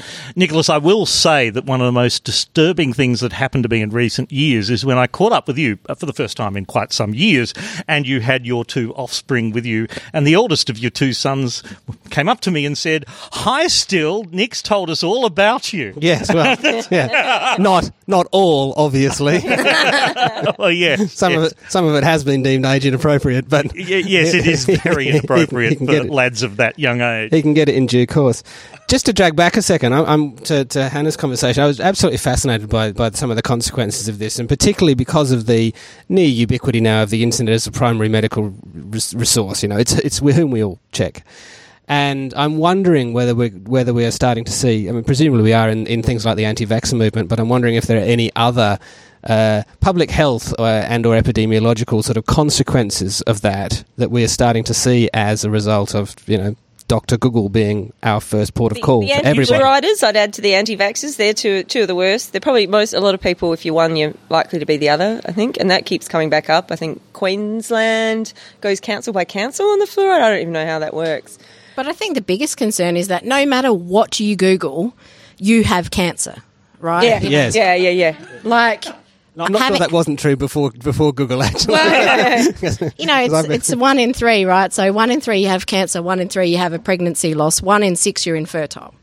You know, it's it's you know it's a matter of numbers, but I, I, I think we're seeing across the board, you know, all of the the stuff which floats to the top for every health thing is bad. And I think we're seeing, I think there's some good evidence we're seeing bad stuff float to the top in the mental health space. Although I think that that's the space in across the board in health where we are doing the best. Australia are really leading the way in the mental health space in terms of getting accurate information, having it accessible, having it, you know, having specific strategies to target it to youth, to target it to men. You know, I think we're doing really well in that space, but the, the shit continues to float to the top. You know, they say that you can't polish a turd, but you can roll it in glitter, and that's what happens with, with health stuff. The the health messages that people want to believe in, because, you know, obviously the, the changes that you need to stop yourself from being infertile are bloody hard ones to change, right? You're old, which you can't reverse, or you're in re- – the, the most common causes of infertility are being old and being in poor shape. Being in poor shape, everyone's still looking for a solution to that. Big Pharma is still continuously looking for some kind of pill that will make you slimmer and less diabetic. Um, mm. And it's it's actually a really, really hard thing to wind back. So people see that, then they look for something else and they find the thing that says, oh, you need to be in the sun more often, or you need to conceive in doggy style. And the more you...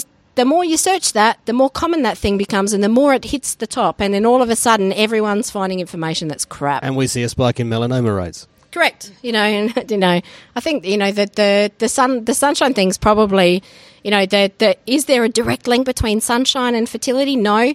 If you feel better about yourself, and, you know, that there are some strong links between, you know, mental health and, you know, well-being and fertility. So maybe the the connections are, you know, are a long way between, but maybe they're real. But, you know, standing in the sun will cause, cause improves your fertility. Unfortunately not. Now, I think we're probably neglecting Katie here. But before I come to you, Katie, for some other kind of question, which I'll think of while I'm quickly Don't ask doing me this. about fertility. uh, okay, uh, that, that's probably you good. can. That's I'll okay. Get, I'll get the... Well, I'll get the fertility things out of the way quickly. Hannah, this wonderful site that I found before. Mm. Quick yes or no answer on these things. Uh, your partner should ejaculate at least once in the days just before your most fertile period to clear out the dead sperm in his seed. Like a colostrum argument or something, right? Oh, look. Um, yes or no? Well, yes, yes, obviously. whether, whether, whether or not it's ejaculate every day just because it's fun. Yeah, yeah that's right. I, Precisely. I, I think that it's it's a tif, it's a tough question. Um, having ma- uh, yeah, I, masturbating twice, yes, not having done it myself. Well, that one time, no sperm sorry. take the sperm take ninety days to grow, so. They do float along the tract for a while. The male tract's called the epididymis. They do float along there for a while. Um, a couple of days before, you should probably ed- ed- ejaculate, and then maybe the day before your most fertile day. But actually, ninety-nine percent of the world doesn't know the day that they're most fertile. So that was my next question, because mm. one of the points of this piece was figure out when you ov- ovulate. I would have thought, isn't this a thing women would... Well, do you know when you're ovulating? You know, well, I actually had wait, this conversation hang on, with, hang on. with let me Tim just Noonan. Say, let me just say, yeah. Google that. It, it is unlikely that I'm going to ovulate. Yeah, but so of the... At this website, I think, they, I think you're wrong. Look, the, there are there are some really good... I guess that's the good news, is that there are some really good ways to know when you're ovulating. You can... That was that was my point. Aren't... I mean, I'm not a woman, as you may have noticed, but... Noticed. Yeah. Aren't... Thank you. Yeah. Aren't Aren't there... like specific things you would notice through the course of the month. Well, as the cycle not progresses, to say period. Yeah. Trying not to say well, it's, it's before that. Yeah, it's no, before no, no. period. So yeah. period is after, yeah, yeah. right? I know that much. I do know that much. Yeah. Yeah. I've tried it a bit. Before is what we're talking about. Yeah. That's the well, bit. I mean, people use pretty finely tuned thermometers to try and work it out, right? Thermometers, and they they. monitor their cervical mucus. You know, these are things that oh, we that don't... sounds like an awesome time. Depends if you're making yogurt so, or not. Yeah, yeah. Right, exactly. And we're back. But ovulation happens on the inside, right? There's not some kind of watch where you That's just... That's probably the best place you for don't, it, yes. Well, it's not like you're... I mean, there, there are... And, unless, unless you're a fish. Don't... Well, frogs like to shoot Frog those shit, things out shit, all the time. Yeah. yeah. yeah. But there's not some kind of magic app that's like, hey, it's time. There hey, are timer, some, get a little yeah. like... Yeah, you know... There, okay, so, so that thing ways. in that new series starring um, um, David Mitchell is and Robert Webb is wrong. Oh, I don't know what that is, but there's an app... Okay, on, yeah, know, there, there, there, was, there was a thing where it. he was having a conversation in a pub... in a pub with his ex, yeah. and suddenly sort of her app went bleep, bleep, bleep, and she's, oh, no, we've got to go. Me and my new boyfriend have to have sex, like, now. Yeah, and look, there... That's not a thing? No, no, th- there are those things, and they're based on lots of physiological yeah. things. Okay, like, there's but there's a difference between load. it being a thing and being a bullshit thing. Is it... It's not a bullshit thing. So if you okay. monitor temperature and you monitor cervical mucus, two things that are... pretty free, and there are there are lots of things you can buy in the chemist. Do you monitor cervical mucus with your smartphone? Should I not even think of? Should, should I, I not have asked? Move on. Move on. Okay, thank you. Yeah, um, but but the re, you know the reality is that there, there are lots of things, but some of them are quite expensive too. You know, you can buy a kit that that looks at the hormones that peak just before your egg bursts out of the ovary, ready to meet the sperm. It's like sixty bucks. So every month, in addition to the tampon tax and the having to... Cheaper than I V F though, right? Yeah, it's cheaper than the ten thousand dollars out of pocket you might be for I V F. But, you know, the, the it, it takes... It's not the same thing, is it? This is not... But it also help. takes a genius to work through the stuff, you know, to, to pick which app is accurate. You know, I saw a pregnancy app recently that said that your baby should... You should feel less movements in the third trimester because the baby's cramped in the in the space that it's in. And actually, like, so people are paying to download these apps because they want to know what's going on and they want to find the right information. Hand, hands up, miss. Less, even as a gay male, that sounds bullshit to me. Less movements is associated with stillbirth. So people are paying for information that right. they trust and have no... Like, they've paid for this. They bought an app that cost them nine dollars and ninety-five cents that told them that their baby was a rock melon in week forty. No, in, you know, week thirty. You know, oh, it's a cherry in week eight and it's a rock melon in week thirty. Um, that says you might expect your baby to move less. Actually, the rest of us, you know, the the the, the people that work in this space say, you know, that's a sign of pregnancy loss. Like, you feel your baby move less, you should get your ass to the hospital. And so people cannot find their way through the right information. And it's I'm certain it's not unique to women's health. You know, I only look in women's health, but I know it's not unique to women's health. You know, it's not something where, you know, I've just looked here and found it. But you could look in mental health, in cancer treatment. You know, there's everyone wants to believe that yeah, fucking cumin will... You know, everyone's like, oh, curcumin and, and turmeric, that's going to cure my cancer. Yeah, like, high doses nah. of vitamin C, yeah. ozone therapy. Yeah. You know, mm-hmm. but, but people look for things. They Everyone wants something to believe in, you know, and science is one of those things, but it's that they don't have the skills to find it.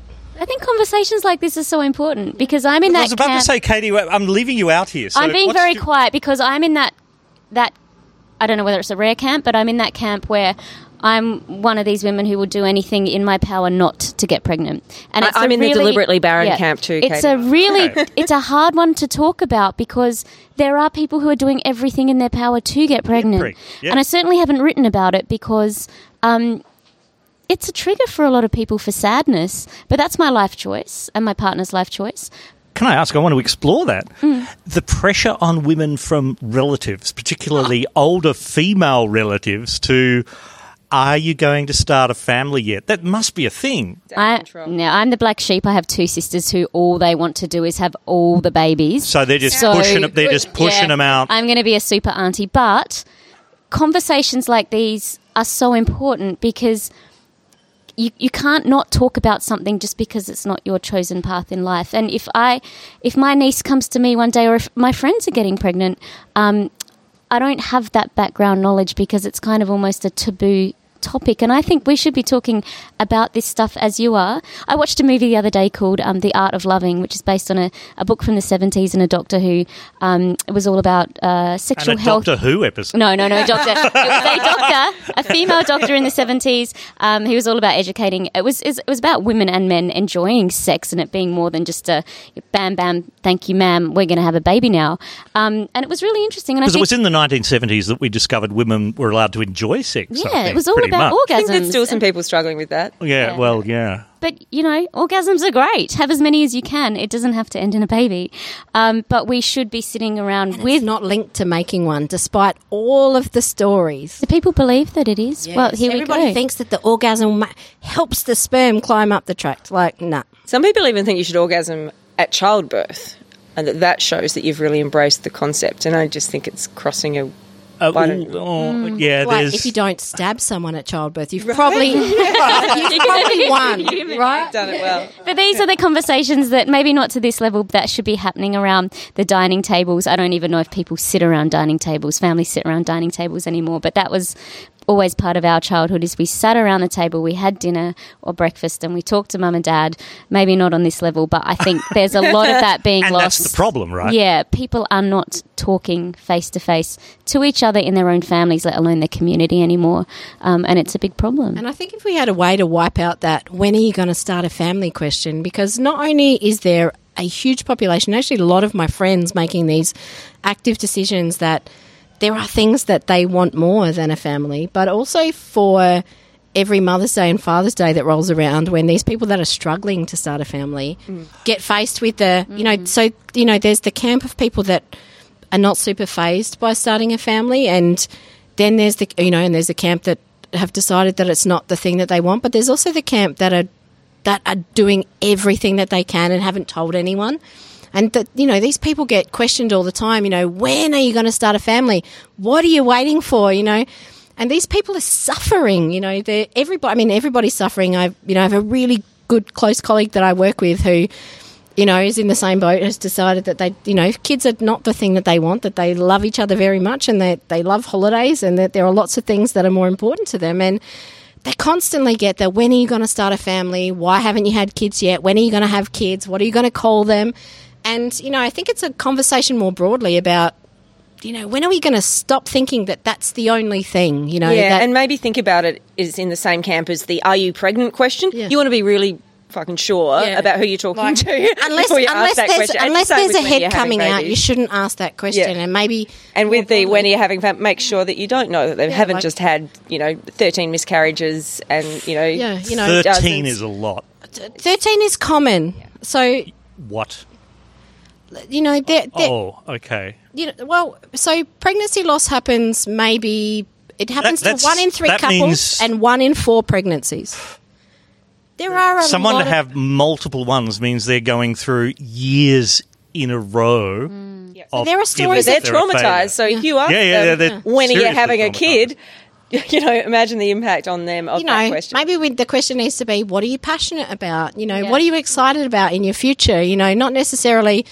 When are you going to have kids, you know, and, you know, and it's applicable to the L G B T I community too, you know, like when are you having kids, like uh, when it's legal, you know, like an assumption yeah. that, you know, when, when Medicare will pay for it, you know, it's, uh. it's a, you know, and but until very recently also you couldn't be a single person and access fertility care. And I think this is a huge thing for men too, right? Maybe we should we should talk about a piece on this too, that that actually like, men don't even have a way to make a baby for themselves in their late thirties if they want one. You know, they they can't just be like, oh, just accidentally get knocked up at the pub.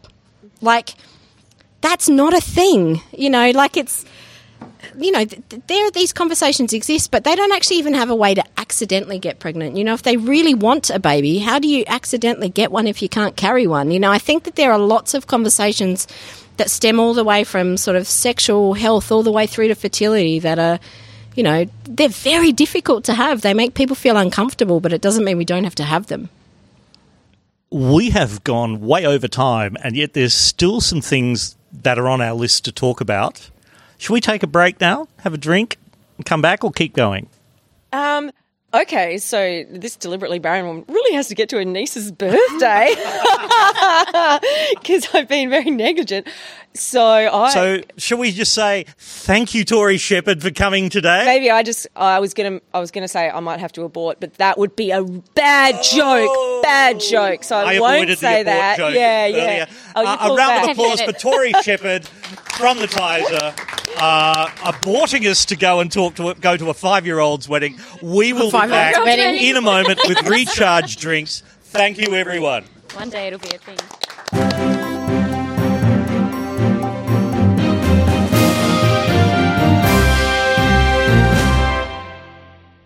Oh, you're still with us, are you? Well, congratulations. Uh, thank you for making it uh, more than one and uh, more than seventy-five percent of the way through the podcast.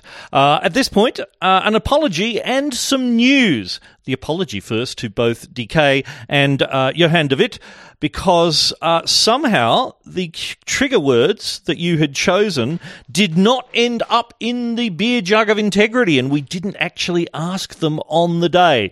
I don't know how that happened. My deepest apologies. Uh, we will make sure that you get some trigger words into the the next Forum podcast uh, to make up for that. Maybe some extra trigger words.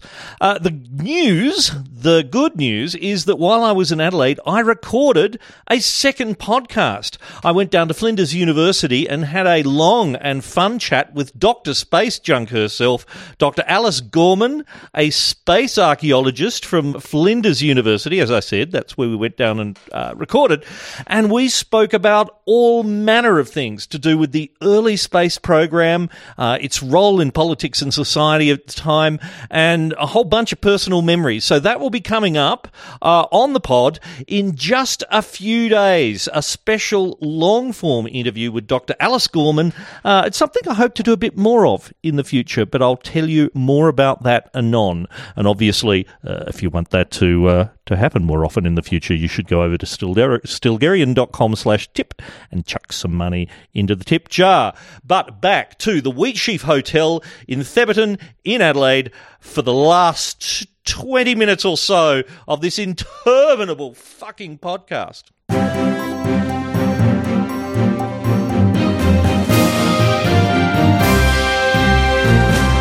You are listening to the nine p.m. Hometown Forum, recorded live at the Wheat Sheaf Hotel in Theberton in Adelaide.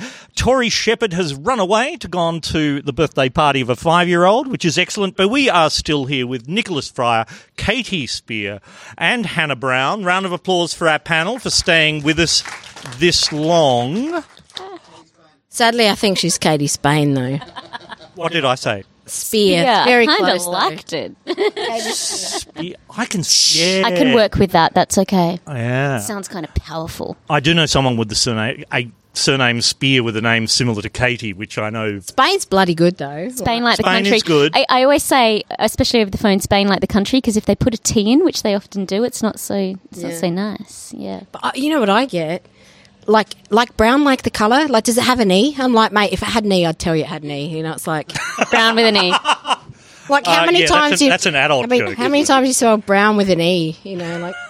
Like, no, like brown, like four, five, six pages of people in the in the, in the uh, white pages, you know. It is one of the most... Me and everyone else, yeah. yeah. Most common surnames. Yeah. Look, I am looking back at uh, our list of things that we need to get through uh, in this podcast, and it's it's quite a lot. I have one forum question left, uh, and we have uh, two rounds of... Uh, Two rounds of uh, trigger words from the uh, uh, beer jug of integrity. Uh, let's go around there. Hannah, would you please Absolutely. choose a word? Katie? I don't think any beer jug is associated Nicholas with integrity, is no, no, it? Like no, no. Jug of this... non-integrity. Not integrity, ear integrity. No, no, no. The keywords, keywords that imply integrity. Jug yeah. and platter. Integrity. Platter, platter of integrity. Food. Yeah, all the food in I'm the platter. I'm like... jug of seven dollar illusions at Mansions when I was eighteen. Did you go to the Planet? I love I, I love, I love the pause before you said eighteen. Yeah, too. yeah. yeah. I went to the, no, because, you know, my mum was here before, but she left, so it's like jug of illusions when you were sixteen at Mansions and, you know, then, or the, like the jug of that rainbow fruit tingle thing that you drank at the Planet when and then you had to get into the, the boys' toilet line because the girls' one was too long. Anyway, back to my word. we yes. had the same youth. I suspect we were the same youth. We probably were. Yeah. Hannah, thank you. Yes, your trigger word is from? It's from Mark Newton. Hi, Mark Newton. Who's Mark Newton? Uh, Mark Newton's word is crunch. Crunch. I wonder if he's referring to the friend of ours whose nickname is Crunch. Hi. oh, John Lindsay and no, John Lindsay in the audience knows who we mean. I, I, I feel almost entire. Uh, I feel I need to tell the laptop anecdote. I'm, I'm getting a nod from the audience. Crunch is another systems engineer, a security engineer that we know. His his boss said at this organisation, "No new laptop for you, Crispin." Oh, Crunch, sorry, Crunch. Who's Crispin? Just, just Crispin. Crispin. Yes. Um, no new laptop for you, Crunch. Why? He says, because you're a cunt. Says the boss. So now within this group of people, the phrase, no laptop for you. And just like is, that, the lesbians were offended. I'm very sorry because it's quite an offensive term.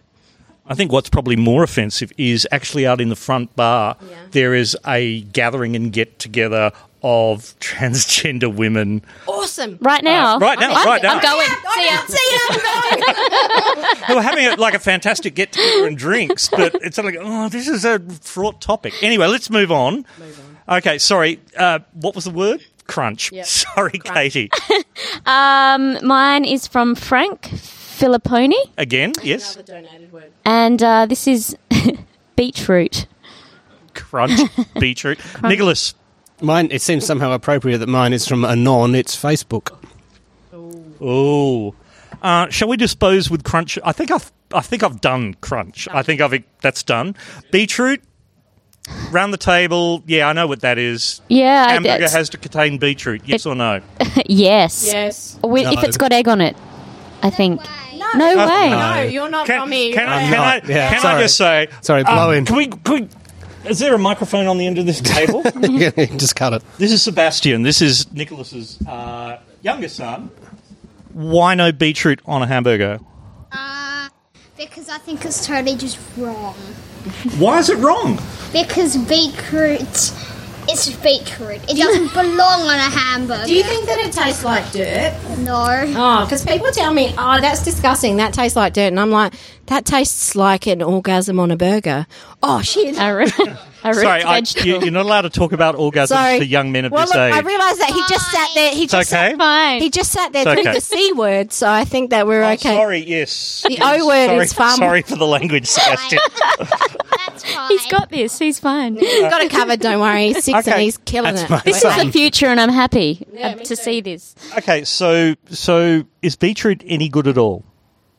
It's all right. Do you like it roasted? Tried it roasted. Okay, well, you can come to my house and I'll give it to you. Not on a burger. Oh, God, I'm so disappointed. Okay, so what's your favourite food? I don't know. Don't shrug your shoulders at us. You've got an opinion. Give your opinion, young man. Has your father taught you nothing about standing up for yourself and having an opinion? Nick. Pizza? Pizza or chicken nuggets? No, pizza. Pizza. That's a good call. Okay. Good call. Thank you, Sebastian. You better put that microphone down because we're probably breaking all sorts of child safety laws at the moment by involving you in this conversation. Thanks, mate.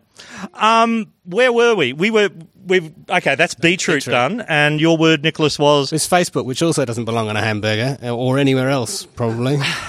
Okay, I'm I'm kind of fairly involved in, or will be soon, on reporting about all this stuff that's happening with Facebook, and I can't talk to you about that at the moment. But around the table, what are people's thoughts? Katie, what are you... I'm making? unsurprised. Um, I did consider getting off Facebook earlier this week um, just because I was giving it a bit more thought, but then I realised um, it would affect my social life and also my work life because a lot of people contact me through Facebook at, for stories and things like that. Um, it's just it's just how a lot of people communicate now, um, but I am unsurprised by what's happened um, and equally dismayed. Look, I think Hannah. that If people if people think that Facebook is the only place that they're steal, stealing your ideas and information, that mm. that you know we the reality is that if you know I I talked to my team about this this week actually when they were like, oh, we need to get off Facebook, and I was like, you know, if you pay for anything with your credit card on the internet, everybody knows exactly where you are at all times. You know, if you're paying for your Metro card with the internet, everybody knows where you are. You know, the reality is, if you're just not an asshole, um, then it doesn't really matter what people know about you. You know, the reality is that if you continue to be the very best version of yourself, no matter what people collect from you, they they will only collect the good stuff, and then I think that that's okay. You know, if you it, – it's funny, I spoke at a Women in Engineering uh, thing that I'll never get invited to again because I told them all that it was okay to be yourself. Um, I said that authenticity is important and you don't have to be the best. If you're in the top one percent, you're probably already the best. And everyone was like, oh, no, you know, you need to be the best of the one percent. And I was like, that seems like hard work. Um, hmm. But I said, so I'll never get invited back, but I said, you know, the reality is I'm going to, if if I'm recruiting you, I'm going to have looked at your Facebook. Um, and if you, if I can't find you on the internet, I'm not going to hire you. Um because I'm going to wonder what the fuck you're doing, and if I can find you on the internet and you're naked a lot, I'm probably also not going to hire you. So, um, although it depends, you know, if you're really cute. No, no, no, no, um, yeah, yeah, we had that conversation about the barman during the did. break. Uh, and, oh, I did not hear the bar joke, but, um, uh, you know, the, the reality is... He's taken his shirt off because it's a bit warm out there and he's just wearing a singlet. There's a bar it's person a bit, with no shirt on. It's a bit bar. He's got a singlet on. So first you told bar. me there was a party of my people and now you said that there's a barman with no shirt on. I feel like it's time to wrap this thing up. No, um, no. Look, I, I, social media is really is really important because it allows people to form connections when they can't ordinarily form them. I lived overseas for the best part of five years, and it was my connection to the people at home. You know, mm. it gave me this this way to connect with people that I wouldn't have ordina- ordinarily. And, you know, now we use it as a research tool. We use it as a way – everyone who wants to start a family is on Facebook. You know, ninety-nine point nine percent of women between twenty and forty are on Facebook. So if you want to talk to them about important messages in fertility and family planning or not family planning, like anti-family family planning – that's where to find them, you know, mm. and so you, you have to use these things to your advantage. So, yes, you know, the reality is everybody thinks that people just scrape their information this week. Oh, they scraped them a very long time before that. Insurance companies and banks have been scraping them for much longer before that. So, you know, if you just don't be an asshole, you're all good. Uh, Nick. Oh, my principal, yeah. See, my, my principal concern about Facebook has, has never been particularly that the, the, the world is, is, is working out who I am. It's the fact that the social media platform, that social media platform in particular, has seemed to become everything. So it's it's the way we reach out to everybody. It's the way we form social communities. It's the way we access the news. Well, I will say um, that if you uh, look at the statistics from the Philippines uh, and Indonesia, if you look at the stats for how many people say they use the internet, it's less than the number of people who say they use Facebook. Mm-hmm. For them, Facebook is the internet. And I, I don't know what they think internet is. Maybe that's email. Maybe that's research for university or, or whatever. But they see Facebook as its own thing that they use. And that, and that, of course, is placing an enormous amount of power in one very, very small set of hands. Yep. Um, hmm. And not hands I'd trust. And Which, if the off chance that Facebook is listening, I know that you had a pregnancy loss and I'd love you to fund some research in the pregnancy loss space. Just pitching. pitching. Just because it's a very important thing that we should talk about. And if Facebook are listening, because I feel like they have access to everything on the internet and they're probably listening, let's have a conversation about pregnancy loss. Is that done with that round of three things? Yes. Let's do the last two. I feel we didn't give Ocelot the run it deserved. Actually, that's true, isn't but, it? But perhaps we've got if we've got two left. Can you spell it? Because it's a it's a cat thing, right? It's a cat. Ocelot. Yeah. yeah, they're a kind of mid-size mountain cat Especially thing. Thank Ocelot. You. Thank you, Sebastian. Has handed me the, the piece of paper with the word Ocelot. You won this on last it. one. No, you go, go Hannah. Okay. okay. Two left. Is it, go, Hannah. Is it black? The Ocelot? I don't even know. Uh, oh, spotted. Shit. oh, shit, what, what, what, so oh. Look, I got Anon. Thanks, Anon, for making my word Trump. Speaking of small hands. Speaking of small hands. Small hands from Orange. And no, moving on. Nick Schultz. Ah, the, yes. Is Nick Schultz here today? Yes, there he is at the back. Hi, Nick Schultz. Pantsing. Pantsing. Trump and pantsing. What does pantsing mean? Pantsing, like dacking. Oh, pulling okay. I thought down. my mind was okay, just going into an immature down shape. Right, Nick? Yes, I getting so, the nod yeah. from the back. Yeah, okay. Pantsing is daxing. Dacking. Dacking. Dacking. Yeah. But it's yeah. not the same as hazing, which is something that I've heard a lot of lately. I'd love to dack Trump, but I don't think what's down below is much different from what's up top, yeah, to no, be honest. We nothing. Need to Very ask, little. Uh, Stormy Daniels. yeah. Who, can I say, Stormy Daniels, who is the escort at the centre of these allegations of Trump, she has been suffering the most appalling trolling on Twitter mm. with people calling her dumb and a slut and a whore and whatever. Close your ears, Sebastian. Um, yeah. Yeah, yeah, yeah. Uh, that's another topic. We'll come back to that on another day. She has just been responding to people on Twitter with wit and intelligence and strength, and it is just wonderful. Someone called her a whore and misspelled it, and she just said, it's it's spelt whore, H O W R E, and thank you, I've made a profession out of it. And, mm. you know, she is really coming... Speaking- st- Of smackdowns on Twitter, did you see Cynthia Nixon this week? You know, ex-Miranda, Sex in the City. No. Running for, mm, yeah, New York She's mayor, for right? New York mayor. Oh, okay. And someone accused her of being like an unqualified lesbian. That's right, yeah. And, yeah. Sorry. yeah. Um, I have questions yeah. now. And she had the ultimate throwdown. They were lit- she, she was like, yeah, yeah, you know, there's there's a shitload of paperwork, you know, required to be a qualified one. But like, come on, you know, is that is that where is that where we're at? You know, she, you know, it's unqualified lesbian. You know, it's and that's the unfortunate thing about the internet, right? Is the splaining. Yeah. Like everyone has an opinion, and everyone has free right to it. Well, that's, yeah. I mean, do I need to say the old phrase, right? You know, opinions are like arseholes. Everyone's got one. And the effects that that has on people's mental health across the board, whether or not you're in the public or you're, you're Joe Blogs, um, it, you, you can you can project this, um, like maybe Cynthia did, um, strong stance, but what then happens behind closed doors when you're dealing with, with the so barrage? So good to be in Adelaide when people say stance, not stance. Sorry. We, say we also say dance and plant. Dance. Plant. yeah, yeah. want. Graph. We say graph, graph a lot. Not graph. In my word, yeah, in my word, I'm like, graph. I'm like, what is that? What? I don't, yeah. Yes, exactly. Foreign. Speak good. Yeah, we, we speak good. good. Sometimes. We speak heaps good. We speak heaps good. good. It's our thing. Uh, I'll have to explain that to the non-South Australian what? people. They no, no, they really don't understand heaps good. Or heaps good. Heaps good. They don't oh. understand what heaps good means. Well, they, they obviously get from context what it means. We'll send them a T-shirt, it's fine.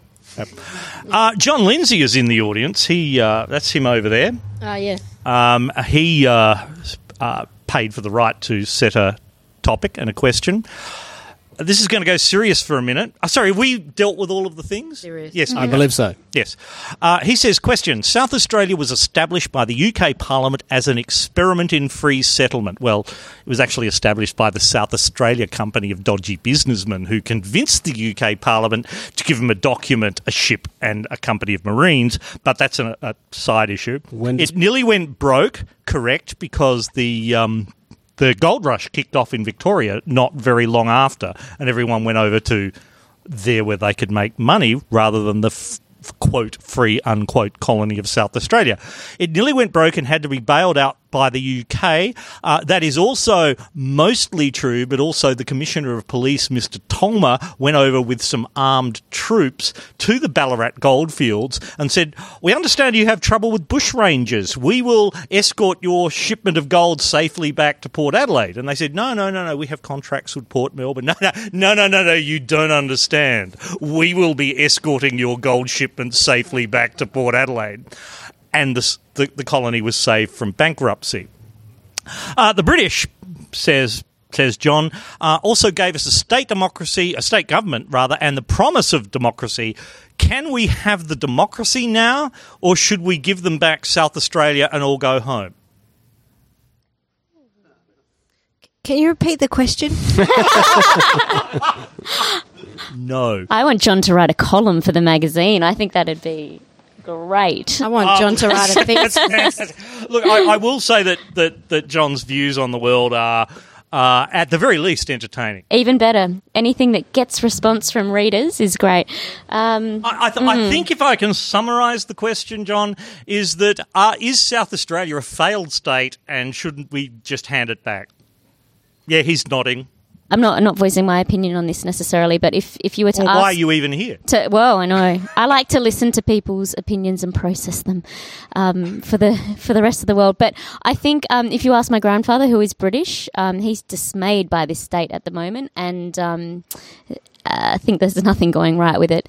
Um, and he would say, he, he would say, yes, we are a failed state. It's funny, right? So my grandfather was a... immigrant from communist Romania um, a, a long time ago, and he will tell uh, you that... This is this uh, well-known Romanian surname Brown. Yeah. yeah, yeah, yeah. Without Browns- an E. We switched that out, yeah. Nice. Yeah, well, Brownski's not all that. It's not all it's that. It's not Romanian either. Yeah, it's... it's um, yeah. Um, he would tell you that this is the luckiest place to have ever lived, and so it, it, I think it's a matter of perspective, right? Mm. You know, he he will tell you of what it took to escape the war and... You know, despite the, you know, despite the fact that he tells me that I'm a failure because he had three kids by the time he was thirty, and that I tell him that I, I think he needed a hobby. Um, Sounds like he had one. yeah, yeah, he definitely had a hobby. Um, yeah, that's not how that comes. And you know that that women should uh, wear satin and not uh, drink champagne and not be able to fix doors, which is one of the one of his greatest, he, the thing that he's most pissed at me at the moment for, because can, can, wait, I wait, repaired a, a sto- door. There's a story there. Oh, look, he's just always on my case. You know, you've got a tattoo, no one will marry you. Um, you've you fixed a door. You're too independent. You own a house. You've got a PhD. No one will marry you. I'm like, I'm bisexual and I have a female partner, and it was illegal. Um, so no one will marry me. But that's a whole other conversation. But like he I'm, says I'm still that, going back with this idea that. A, having a tattoo, and yeah. it's a very nice tattoo on your arm there, by the way, or over there, yeah. or B, having a PhD makes you unmarriageable. Well, yeah, because you're too independent. Like, the, actually, the kicker was the repaired a door. Like, I, yeah. I, repl- I repaired a door handle at my mum's. You know, she's like, "Oh, this door's not working," and I like, and she's, and my my grandfather said, "Oh, did Sam repair that?" That's my brother, who's obviously got a Y chromosome, so capable of repairing door handles. Um, and, you know, has has, has it, you know, only access to Bunnings is with a Y chromosome. And I said, I should have told him, fucking lesbians love Bunnings, but... Um, and it's not just for the sausages. Oh, shit. I love the pause before you got that one. That's, that's magic. Like, so known for the snags. Um, but you know, he was like, what do you mean you fixed the door? And I was like, look, I sprayed a bit of stuff on it and I took it off and I put it back on and I cleaned it and it's good to go. He's like, no one will marry you. And I was like... Oh, so it's not because I'm an asshole that no one will marry me, but only because I can fix things. He's like, no, well, you're also too smart and you've got a job and you own too many properties. And I was like, okay, cool. So wow, I, wow, you. I didn't know these were the things you sold against on Tinder, like, like, you know, like ind- independent, no, um, capable, no, um, you know, well educated. Yeah, I had no idea. Yeah. Hello, see? what's what's that said? Nothing, yeah, exactly. Yeah. If you can do nothing. Look, the thing is that this this young, um, capable individual that's sitting across from me, who's, I'm going to guess, ninety years younger than my grandfather, um, rec- recognises that my grandfather would like me to be nothing but married. Yeah. Like, uh. It's a very archaic um, p- perspective, I guess, and, and that's why it's so important to, to take in the perspectives of, of my grandfather. Obviously has a different view to, viewpoint to yours, but it is that he came on a boat. He's had a pretty bloody comfortable life since he came on a boat from England. Um, but I recently did a story on, um, which will come out soon, on um, refugees who came here on a boat. Is and that in Fritz? The or? next the next issue of Fritz. Mm-hmm. And they've come from horrendous situations, um, from Afghanistan, all over the world, where they've come to this... This one, here, I'm going to voice my opinion now. This wonderful state. Please, please. This that, wonderful that is state, kind of why I asked you here. This wonderful state. I, at, I, at whatever I hour into the recording. We are um, we are so lucky to live in this state, and I think we forget that a lot of the time. Um, and to speak to refugees who've come here from hell on earth, who talk about the opportunity they're offered here and the support um, from Australians. Yes, there are problems. Um, there's going to be problems wherever you live in the world, um, but but the opportunity that they have and that we all have um, is in many ways incomparable to, to other parts of the world, and I, I think we need to remember that. And the people who do forget it are those who've never had to face That's right. the genuine alternatives, who who uh, have never really experienced the, the, the horrors that your, your grand, that um, Hannah's grandfather has had to go through. Yeah, in the end, we've just had a, love, a, a perfectly successful state election. We've changed government after sixteen years. We had a state election, an election campaign which wasn't dominated by law and order and, and, and tub thumping. That brings me to the last question. We can do that very quickly. This is from another anonymous person who gave me way too much money, but that's how it works. What is the one thing you would change about Adelaide? Should we go around this way? No, because I, you know, you told me this two hours ago that I needed to think about something I'd change about this place. And I love Adelaide. Like, I I grew up here, I was raised here, I did all of my education here, and then I left. And then I spent five years thinking about how the hell I was going to get home. Like, I, you know, despite all of the, you know, people like, oh, it's almost as weird as Portland, you know, it's, ah, you know, what wouldn't you change about it? You wouldn't tell everyone how fucking cool it is. Like... You know, like, fuck off, Melbourne and Sydney. We don't want you to come and take a buy up our cheap property and our fucking excellent food that's heaps. You know, I heard I heard a comedian who I think's incredibly funny the other day say, oh, I'm such a coffee snob. You know, I, I leave Melbourne and I say, they say, do you want a coffee? And I say, oh, have a soda water. And I was like, fuck that. You know, Adelaide's excellent for all the reasons that everybody thinks it sucks. You know, it's, it was, oh, it's too small, which is one of the great things about it. Oh, there's not enough people. Like, you can be anywhere in twenty minutes. Like, why would you change anything about this place? Like, why why wouldn't you? Well, shh, don't, don't podcast this bit where I say it's fucking excellent to live here. You know, that's it. It's a, there, you don't need to, you know, it's changing in its own unique way for the better, but you don't need to, you know, we don't need to jump in and change anything big. It's already excellent.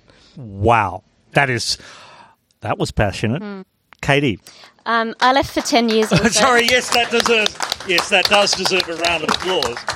Here, here. Um, I left for ten years and went abroad, and, and coming back at the time, coming back to Adelaide was a it was a massive mental hurdle. I I thought coming back here was a step backwards, and I wish I could go back to that point in my life and slap myself in the face because I should have come back earlier. Um, it has been it has been amazing to be around friends and family, um, but also you can do anything you want here and you can climb really high. The thing I would change about Adelaide, though, um, comes back to community, because that's kind of at the core of everything I do and write about. People in South Australia, especially if they've never left, um, I find tend to stay in their core groups, talk about the same old shit around the table all the time. Um, I think people need to talk to their neighbours more. They need to talk to the newcomers who are uh, have arrived here, um, and just get out of their, their friendship peer group, um, and and discuss, like we're doing now, I guess.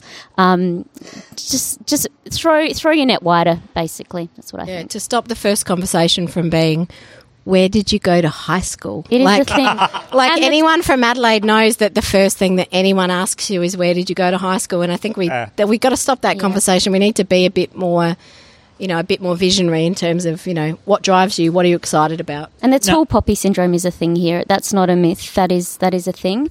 Um, on the streets of New York, someone will approach you and say, who are you? You'll have a random encounter with a stranger and they, they want to know how they can help you f- go further in, in what you achieve. Um, that doesn't happen here. Now, Nicholas, before I come to you, I noticed that young Sebastian has just picked up a microphone, mm-hmm. which tells me that he's got something to say. Yes? Uh, I think that what I what I would change about Australia is... Oh, we're going wider here, all of Australia. Good. Good. Or Adelaide mostly, but all of Australia, uh, that they should stop uh, just kicking refugees out, because I think refugees have a meaning and they want to s- escape from being killed, basically. It's not a bad aim, is it? You know, not wanting to be killed. Uh, it, mic drop. No, mic drop. Well done. If you only listen to one message from the podcast today, let it be that one. Yeah. Absolutely. And let it be the fact that we're going to be inspired by what's coming after us. I thought yeah. that yeah. I'm so I'm so glad glad that millennials are gone and that you're going to be the next leader of the place around here. That there's some vision for what might happen in our future is very exciting to me. Nicholas, can you beat what your son has just said? I can't. I, I might be able to amplify it somewhat, because at the risk of, sound, of, of a terribly pl- complacent-sounding panel still, um, I too would change very, very little about this town. I have worked in, in Melbourne and Canberra. I have lived there. I have um, come back to Adelaide. I don't have family and friends here. I don't have an extended family because we're the migrant family. But this is one hell of a place to live, and it's one hell of a place to bring up a family of my own. So, and I wouldn't change... Uh, almost anything about it. Like Sebastian, I would the changes I'd like to see are at a national level, where our politics seem so desperately small, where we seem driven by politics of fear when we've really nothing to fear, where um, we just don't seem to be capable of, of um, forming a vision of ourselves which is which is attractive and which we can we can all get round and get behind. It's it's extremely disappointing. But Adelaide itself. Yeah, is heaps good. It's heaps good, and but, but you know, don't don't rush here, folks, because you know heaps good will probably might dissolve if too many too many appear. Yeah, so it's not that great, and you can all stay yeah, away. That's right. Yeah, that is a fantastic note to end on. Uh, those of you in the audience left at the end of this long period, will you please thank, around this time from my right, Hannah Brown, Katie Spain, Nicholas Fryer, and the escaped Tory Shepherd. Hey. Thank you very much. Yes, thank you very much. That's all the eating for now. Uh, thanks to the panel. Uh, thanks uh, to the Wheat Sheaf Hotel for their kind hospitality. Uh, there's lots of stuff about it on the podcast website. Go there if you also want to make a tip. And the next episode of the nine p.m. eating will appear very, very soon. I'm Stilgherrian. See you then. The nine p.m. Edict is a Skank Media production. Sorry.